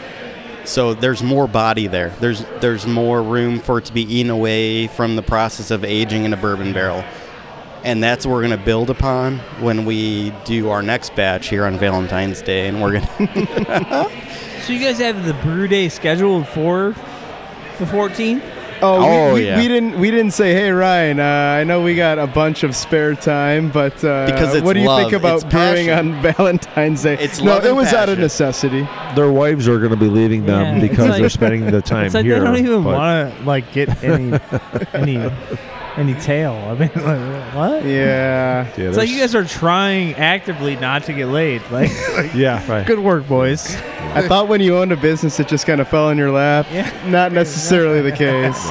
From the person you live with. Yeah, yeah. They have uh, they have the brewery mistress right now. Yeah. See, Oh, I'm not. goodness. I'm not good with him leaving right now. I have questions. And Well, what do you what do you want to know? I feel like he mic dropped me. I feel like he was like, "Hold on, I got Mike drop, sh- Mike Palin, not- shout out. a microphone. What's up, Mike? No, but Speaking like, of, all right, here he, uh, come, he comes back. Speaking of, I think it's probably a good time. I just said his name, so we're, we are doing a little uh, collab with uh, Mike Palin. Oh, we are. Ooh, you heard it here first. couple Joe weeks. Bobby podcast. Yeah. Breaking news. No, that's Sports Center, but also, The more you know. yeah, uh, we will be making a beer together. When's We'll- this when we'll is this kinda leave it at podcast going to be released? And we will leave it at that. And we will leave it at that. We can literally expand. all you can do on W- that. would you like me to expand, Joe? This is we a can, we wheat can expand. beer. All right. So Oh, here comes any- Cody with the Space Debris Vanilla. Does it have anything that I could uh, attach to? Like, Yeah, no, 100%. So we're Yeah, pretty, we'll- we're we'll pretty open. We're going to day. blow it up. Um, it is a. So uh, it's going to be a black IPA, but we're kind of taking like a new. Jesus Christ, what is wrong with you two? We're taking a New England style approach to a black IPA, Essentially, Yeah. Energy City tried that. It wasn't good. I like that beer at, at Small the Batch milkshake Fest. one. One. Oh, no, that was good. That was awesome. Because Okay. he put a bunch, bunch of pineapple in it, and it was delicious. and then he tried to release it as a chocolate shake, and it was not good. You're gonna have so a little. what are you guys doing different that's gonna make me go, bam? you're gonna have a little faith in us, Joe. You act like don't look at me like that. Like I Yeah. you know don't. our hashtag? like I don't believe in have beer. faith in you. Believe in beer. Yeah. Believe in beer. Believe in brothership beer. What? What was it? What was it? Yeah. say? Joe is now uh, What's it say? full. You know what? I, I Hulk will. Hoganing his shirt. I'll honestly say, I'm Cam Newtoning it. Cam Newton. Yeah, that's a better.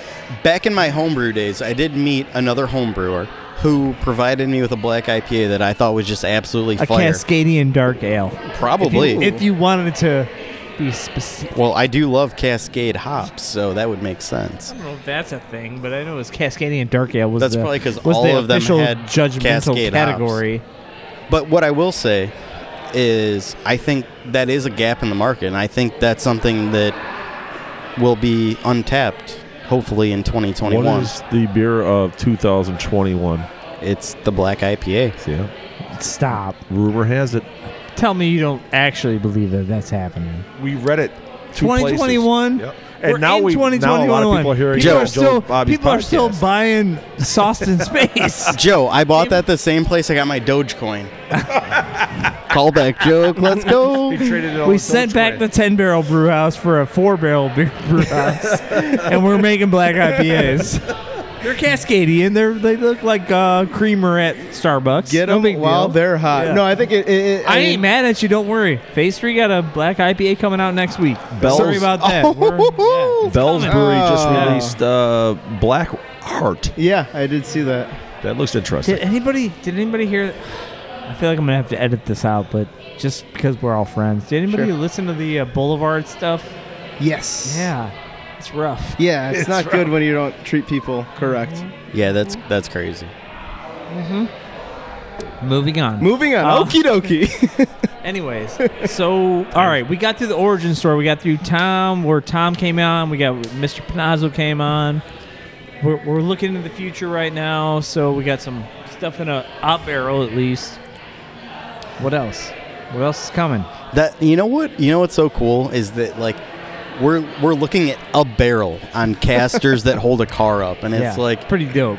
like I hope we do a podcast next year, two years from now, and it's oh, like, I'll do you do remember? you every six months. I don't care. do you remember when we looked I'm at that barrel on a couple of casters that They're hold bro- a car up They're while you're broken, like, by the way. They're broken casters. yeah, because we brought the brew house in on them. That's the only reason we Space had 'em. debris, broken casters. That they can break at any time. No, and that's we a will terrible all name, be Tom. looking at each other. Woe is You're- me. you're we knew they were broken, and we still didn't move them.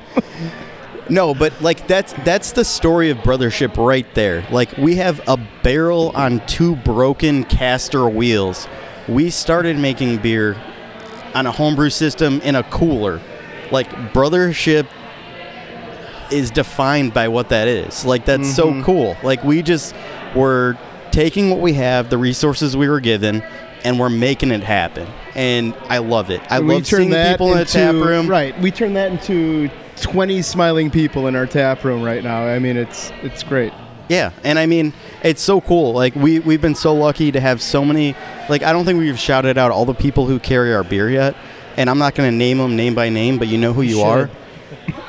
Do you have it? That's my real question. Uh, I mean, we we could. Yeah. Do you do you want me to? Who's carrying right now? We All got a good amount. Ryan Who's made a good post. Uh, Who's You packing? could you could check the Instagram. I think you had a pretty good up to date list on it. Should we? I think we could go through it. Let's Let's, go. go. through it. All right. So we have um, Iron and Glass Mokena, Iron and Glass Romeoville, Crafted, Open Bottle, Beer on the Wall, both locations, Arlington Stop, Heights stop. and Park before Ridge. You go, before you go further, how are you pulling this? Is Yeah, I this was going to say before what- you go further, total? let me What's get the the, total? uh, get, let me What's get the the, total list. right I, I think now? we got about 23 different all right, spots that all we're in. So we can we can appreciate that. So we're we're talking big hitters, open bottle, crafted, uh, iron and glass, and, bin- and I, some I, Binny's, I feel bad. I feel bad because there's so many people who've reached out, like great places, Right. and I we just don't have the beer. So explain that. Explain that because when that person emails the, do you guys have info at Brothership, whatever, like email, like whatever email they're emailing? It's like, Well, always, why can't always. I get your beer? Explain to them how many cases of this beer are you actually canning, and how often are you able to can it? Like, yeah, we're canning um, probably about once a month on average. I mean, like thank thank God people can have kegs of beer on now. But you know, but Yeah. there was a there was a dark couple of months there where it was like, how many cases of beer can you take? Like you know, and actually move it. So right now, you guys are you guys are looking at a canning run. Like, what's a canning run for you guys right now? How many cases are you getting out to the public outside the tap room? well, typically we're canning about 200 cases um, per run. So we're doing about 200 cases, and I'm gonna run through the whole list. Yes, give them all the love. Give them a little shout out. Give them personal shout outs. I don't care. So we got Patrick Yeah, Bish, there- Julie Bish. there's we definitely- love you. Bam, bam, bam. Oh, that's that, that's uh yeah. Obviously, they're the catalyst there, but that's Mike, man. Mike's our Mike's our contact. All right, here we go. We have crafted open bottle. Mikey Nicaragua. Oh yeah. Oh, definitely. Um, Prestige. Beer Cellar, Geneva, Beer Cellar, Glen Dave Ellen, Holly. Beer on the Wall, Park Ridge, and Arlington Park. McCarty Mills, we have Iron and Glass Romeoville, Iron and Glass Minooka, Eric Colt. Kristen, Kemp's Upper Maggie. Tap T-shirt I'm currently Kemp, wearing. Let's best go! of the best, best of the best. Jonathan Kemp. Let's Check him go! Out. Get you a pair of action shorts. Get you some Wednesday. Get you a margarita. Kreme, That guy's Krispy great, Kreme man. cheeseburgers. We just Let's broke go. somebody's speaker. Somebody's like, no headphone alert was given here. Sorry, my headphones were broken too. All right. My boss Kenwood's fired Homer me Glen. because you guys were yelling. oh man. Sorry for the firing. Um, Kenwood's Homer Glen, uh, Capone's Liquor, Orange and Brew. Yeah, we have Capone. Binny's Evergreen Park. Shout out to Nico. Nico Nico Torres. Ayo. Nico Ayo. That guy's shotgunned a beer or two in his life. Rumor has it. A couple, a couple onesie twosies. Uh, Beermiscuous Lakeview and Highwood. We have the Beer and Now, the Beer Bazaar in Haynesville, Bitter Pops, Flight, in Yorkville. Yeah, it's Yorkville. Um, we have bottles and cans. Malloy's in Naperville and Malloy's in Lisle. And we have some draft out at, actually at Brass Tap, and we have some uh, draft out at Two Fools too, which is very cool. Yeah. Shout out to Two Fools. In Naperville, they, Oh, they share that little parking lot with the snow globe dome of uh, Solomon. Solemn Oath, Yep. yeah. Yeah. Yeah. No, So, I mean, we, all we take their ciders here, and people love Look, them. you sound super diplomatic and like, I love everybody. We're getting beer out. Like, how hard is it to be like, we only make this much. That's all we got. we do the best we can to, to spread out what we have. I mean, th- that's a tough question. Um, We essentially always want to give everybody beer. I mean, even when we were homebrewing, it was like kind of not great when people are like, "Oh, I'd love to try your beer." The, the, the intention is never It was to like, a whole thread on our on our membership page Yeah, of like- crafted. Be like, hey, I had this weird like bright colored hazy IPA. Yeah, we Where did that come from? Oh, brothership. We well, don't They love- only yeah. make like a couple of swing tops a week. Or and that whatever, know, that's like- not a problem exclusive to us. That's a problem from every brewery ever. Like if every good beer you've ever had, you know you can't just go on the shelves and get it. If you look at breweries across the state, across the USA, you're not going to be able to just go on the shelves and get that beer. And we do the best we can to divvy it out to the places that reach out to us and the places that we collaborate with. And we're always open to expanding that as we are able to, but it's just so hard. I mean, you're, never able to hit every spot that you want to, but we're always trying to reach out and make it more available. Yeah, it's tough. You don't. I mean, sure, the the, the words "sold out" are great for a brewery. The words, uh, you know, coming soon. You know, you could you could hype it up as much as you want, but at the end of the day, we want to be able to give people the beer that they want, and uh, you know, I mean, we only have so many tanks. We only have so much time but as we look to improve on both of those things i mean we'll always keep the quality where it's at and uh, hope to just uh, move in a direction forward where we can get more beer to more people. Honestly like from my eyes from from speaking to our breweries at whatever 90 episodes or so that we've done um, and not a lot of repeats it's like all right you followed a certain path but you guys are on you guys started on a different schedule than those breweries that followed that specific like grained out path so for you guys it's like how do you guys see year two of of hop contracts and like all the little all the little shit all the stuff like space wise are you looking at i'm gonna lease that side or that side you know the the, Yeah. the, the the building that you're in right now you're in a industrial park like a lot of places that brew beer like do you guys plan on trying to get more space you guys and obviously you don't have to like put your cards on the table No, but I mean, I would say absolutely. I think we're we're never gonna say never to anything. We're always looking to the future, and we've had those conversations. Do we want to move in next door? Do we want to get a more commercial location?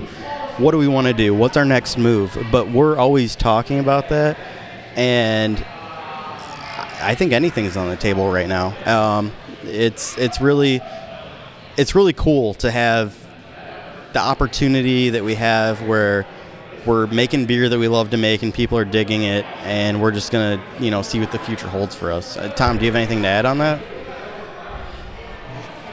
because i know i tom's over there 401k's tied up in specific No, no. accounts, and Robinhood is blocking all my shit right now. tom tom is No our operations GameStop. guy and, and I, I would agree with that too. We're open to to everything. It's been a challenging year, not just for us, but for everybody. It's uh, we have a saying around here: if you don't like the way things are going at Brothership, don't worry, it'll change in a week because it has every week. We've we've pretty much changed our business model seven times this this this first year we've been in business. Proud of you. Uh, and that's that's from going uh, to taking everything that we have inside, putting it outside every day. To that was fucked up. Yeah, that was a weird summer. that was a weird, was a weird summer. and and only to have to bring it back in at night. Yep. Uh, to having 25% capacity, to having to goes only. I mean, it's. Uh, I'm uh, what I'm impressed with is just the support we've got from this community and how much we see how much they love our beer right now. uh, that they keep coming back no matter what the challenge is. And uh, we have people coming here all the time. I haven't been here since we were sitting outside in the summer, and uh, I'm glad you guys are back open. Uh, things like that. We're we're just uh, like I said, we're just constantly changing and Yeah, we we appreciate the craft beer community. Absolutely. they're absolutely so supportive of everything we've been through, Yeah. and they've helped us, you know, make sure that we've been viable through this whole thing. It's really amazing. I mean, that first, uh, just that support each other beer that we did. I mean, that sold out yeah. very quickly, and that just goes to show. I mean, you could have three different breweries in the area, and you guys are all going to be just fine. I mean, this mile and a half away from each other It's insane. at I mean, most. you look at the tap room now, and and we're you know decently full. It's about closing time We're- we're- and still it's, full. It's about Right? closing time, and we're in the middle of a pandemic. Yeah. I mean, this isn't going to be enough uh, space. I and mean, it's it- negative three out right now. So. right.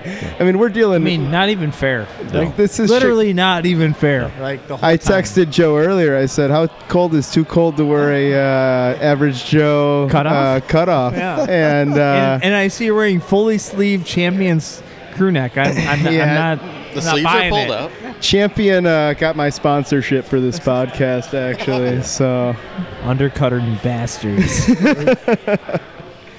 no, I, I appreciate the hospitality. I've been dying to do this podcast since I don't know, probably early 18. I mean, it says it had to be 2018, early on, where, where I met you guys and I knew something was going on here. Like you guys Yeah. were doing something. We're And, making uh, we're making something. Yeah. And then once I found out you guys were actually doing this place, we we talked a little bit. We're like, hey, you guys were always cool. Like, whenever you're ready, we're ready. And it's kind of like, no, no, no. You guys get up and running, and then then I'll be ready to have that podcast with you. And then it was like, Pandemic. hey, guess what?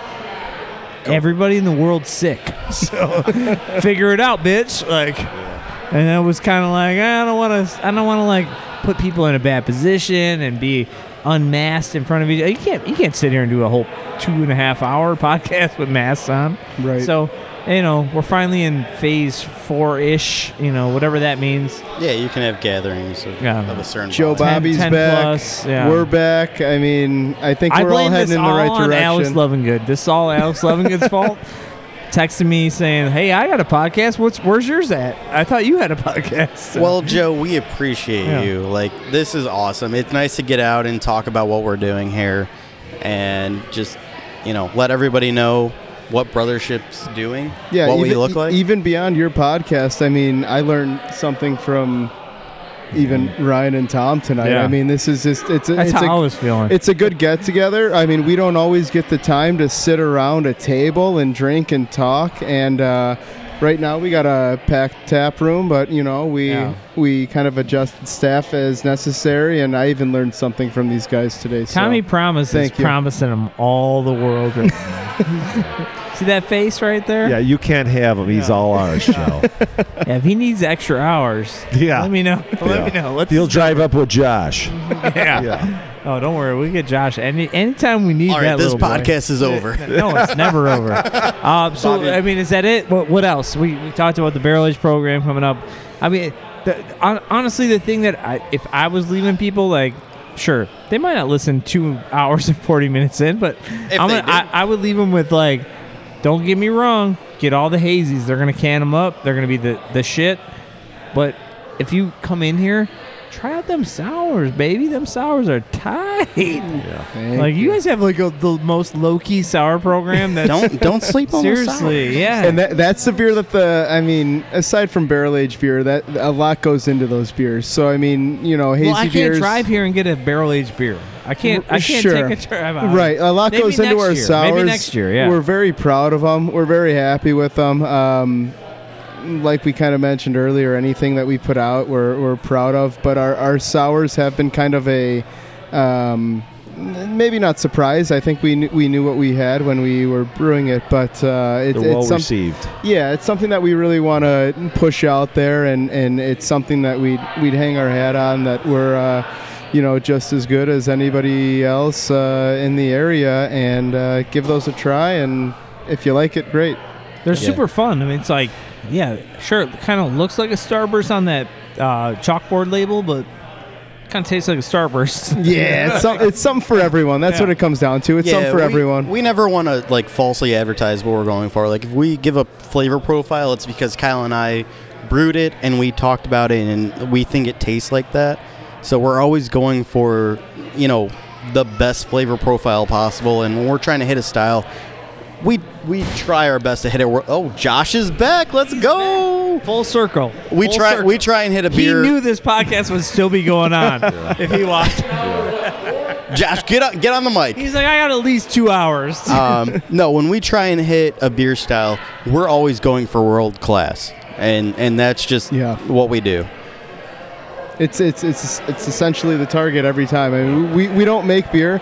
I mean, just even sitting uh, doing canning, you know, we're, we're not going to bring a canning company out to package something that we don't think is uh, fantastic. And at the end of the day, we hang our hat on that. Um, anything that's not good, uh, we won't we won't Yeah. put out. Yeah, absolutely. No, I mean, I would I'd rather see a beer go down the drain than go into another person's hands, unless it's the best You're gonna product we could dunk possibly all put out. on us for this one. Like, I mean, and you can t- you take this as as you know, uh, criticism, or take this as as like encouragement. But from what I've seen, being around you guys and the people that you obviously surround yourself with at the bar and behind the bar, it's like you guys are doing it right. Like that's that's that's an important thing that I don't think a lot of people are talking about right now. There's hundreds and hundreds of breweries in the Chicagoland area. It's like sure they make good beer, that's fine, but like Tom doesn't look unhappy behind the bar. Yeah. no, not not Tommy Soltis. Tommy Promise. Tommy Promi. He Shout is- out to Tommy Promi. He's is Let's having go. the time of his life on a Saturday night. Like treating your people well. Like I mean that that's something that I imagine you guys have a, a ton of kind of perspective on.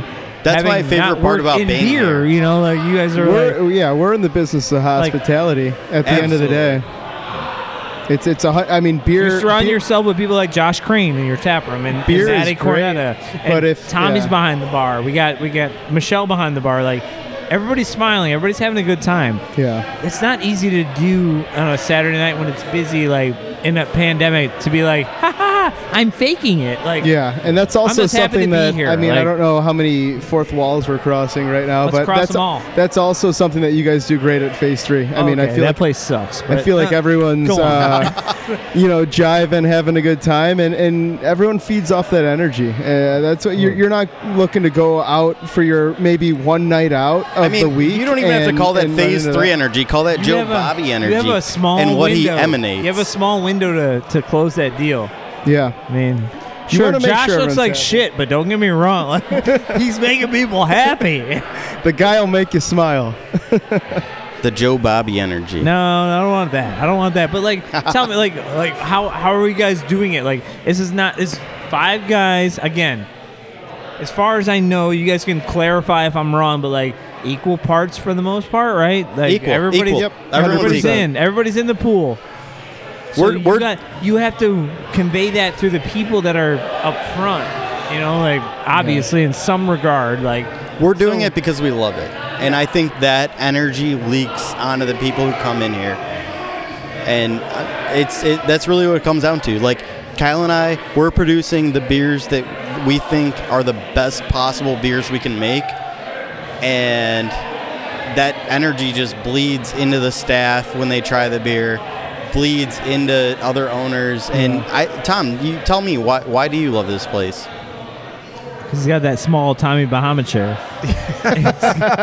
That's How do you get up from that thing? I can't. You're like a freak of nature. I helped nature. them up Yeah. earlier. Well, why don't you have a regular chair then? I can't. I, I can't even understand it. Because I'm like, it a- must be better for his knees. Find I know. another chair that says Tommy Bahama, and he might It's sit got, in it. it's got a cooler. It's got a cooler built into the back. That's part right, of the I the ain't mad at that. I ain't Yeah. mad at that. Oh, that's that's copyrighted part of the charm. I'm not mad at all. Yeah, it's mine. Yeah, that's. don't touch that. All right, boys. Uh, Anything else? No, Well, it, as, as proud as we are as uh, the people that are out there right now just loving our beers, uh, we're equally as proud. They're having a good time when they come to the tap room. Uh, we get a lot of positive feedback on timely service and cleanliness and things of that nature. A good We're squad here. yeah, we're keeping people safe in the community uh, during the during the COVID crisis here, and uh, uh, we just want to continue that. Make sure everybody's safe and having a good time and I enjoying ju- our yeah. beer. I just Yeah, I like to say like thank you to everybody. I mean, it, it's insane the the amount of uh, support that we get throughout a pandemic is like always shocking. Yeah. You know, every Yeah. time that you you you have a beer release or anything, and you know people come through the door. You know, there it's questionable times for a lot of people, but we've always had faith in in our community and our kind of reach and. Uh, that's essentially all. Just uh, you know, thank you to everybody that, that believes in us, and we'll keep the beers coming, and uh, we'll move on from there. Like, who are these superhumans that want to come out during Yeah. this? And I'll What kind of extra mass do you have that we don't know about? Right, a lot of a lot of four x four uh, drivers here. All wanna right, give a that's a different situation. I want to give a quick shout out to the, the village of Mokena in general. Just uh, everything from the mayor all the way down to uh, slow clap. Let's go. Yeah, uh, it, they they've been incredible during the whole process. So Yeah, and I, I appreciate everybody who stuck with us for this podcast. And if it's been for Brothership, thank you. If you've been here, thank you. If you haven't, No, thanks just here for for me, listening. dude. Anyways, Just here shout for out to me. Joe Bobby's podcast. You're like, if you're here for brothership, like, no, they they pressed the play button because they were like, that random guy from Joliet sounds pretty cool. well, no, that that was my I'm lead in. listen to him. My lead in was like the low the low part was if you were here for brothership, thank you. But you're most likely here for Joe's podcast, which is a huge shout out, and I'm glad you made it. I think we're at the two hour forty six minute mark, which is Yeah. cool. Because you can Um, read. minus edits, and I can read. there will be no edits. We're not breaking any records tonight, but I'm I'm I'm, I'm happy with what we're we close. We're pretty close. Are we? Should we keep Eh, going? no, no, we have another hour plus on our hands. Do you want to taste like our unfermented beer that we brewed last week or something? You want to taste some wort? you want to taste some wort? All right, no, that but, but awesome, awesome experience. I knew I knew this would be the kind of podcast I'd get once I met you guys like early on. I was like, one day I'm gonna be sitting down with these guys. I mean, when I started at Crafted, I was like six months into the podcast. And I met you guys. I'm like, well, one day I'm gonna have to sit with these guys. So it's pretty cool, like to finally realize that it, it was definitely delayed by like a lot, uh, based on the world, the Yeah, world that we are physically living in. Not uh, any funny reference to beer world, but like the world, literally in general. So Oh, Jamie. Yeah. And and then the other hand is I was here earlier today talking to Tom. He's like, "How long would a podcast go typically?" And I was like, "We'll probably go like three hours." uh, no Tom way, was like, three "Wh- hours. What could we possibly talk about for Nobody three has hours?" that kind of time. no, a couple people uh, at the bar were like, y- y- "Like, did, did he send you some questions? You guys know what you're going to talk about?" Yes. We're like, mm, "No." You didn't say yes. You didn't say, no, you didn't say yeah. Yeah. He's super under control. He's got it all mapped out. Like, This was great, Joe. Thank Yeah. you. Yeah, I lo- special, I- Yeah, thank special thanks, Joe. It was nice to see you. yeah, you guys are pretty easy. So We, have heard I that was about pretty, us. I was pretty excited about doing this one. No, this was fun. It was it was fun. Anything, fun. anything we got coming up? Like quick, like anything in the next first week year and a half? anniversary. Uh, the first year Seriously, anniversary that's is a- that's a uh, big the one, twenty yeah. second. Uh, we have our Orbit One. Uh, February twenty second, Microphone Yeah. collab, twenty one. narrow gauge Microphone collab. collab, collab narrow gauge up. collab. What else? Um, we have another West Coast coming out, uh, Contrast and Clarity. Uh, and we have another Strange Glow. Strange Glow. you guys packaging that yes, in any we sort are. of way? all So, packaged and distro. uh, Everything's canned. are- are, we are you guys doing on a special weekend We're or going to uh, can on the 23rd. I, only only the I believe uh, anniversary beer is going to be like a special and and narrow gauge and uh, well microphone's not at our house so we, we'll we'll figure that those details out Yeah. um, but the narrow gauge collab will be here that that's going to be tap room only um, but that's it Yeah. Are You'll you guys It's gonna doing be a lot of fun. a, Uh, everything's on the website type Right, thing, right, or right. are you doing? Right. Yeah, if you want to follow us, look at look at Facebook, look at Instagram. That's what we keep most updated. yeah brothership Um, brewing yeah. But Kyle, what would I search? You can do www.brothershipbrewing.com to get to our website and our Square uh, link to get to beer is a little bit more confusing, but you can look at it at any of our recent uh, posts. And But that's not it. nearly as confusing as finding our tap room. So if you want to find our tap room, just call us. Yeah. I only go to Crafted and Open Bottle. How do I find your beer? Well, the good thing is that they both carry our beer and they're very close to us. So if you go to Crafted in Open Bottle and you want to find our beer, if they don't have it, we probably do. And if we don't have it, nobody has it. but is Josh Crane really that big? Yes, he is, Joe Bobby. is this like a South Park we're just, reference? yeah, now we're just having fun. Fuck you guys. I'm going home. All right, boys. Thank you seriously right. so much. You guys literally at uh, you guys are like 40 minutes, maybe like 30 minutes from closing time, and you can't really get to the door. You you really have to like wait for the bathroom at this In the point. most COVID friendly way possible. in the most grossest 25%. six foot apart way possible. You guys have it. You guys have it made in the shade right now. So let's go slap Cody on the butt. Tell him he's tell him he's good at what he does. And uh, what else? Anything anything you want to leave people with before we forget? That's a wrap, brother. All right. Yeah, brother. Let's go. All right. Appreciate Peace you, out, Joe. boys. Thank you. Thank you. Thank Peace you. out. Bye.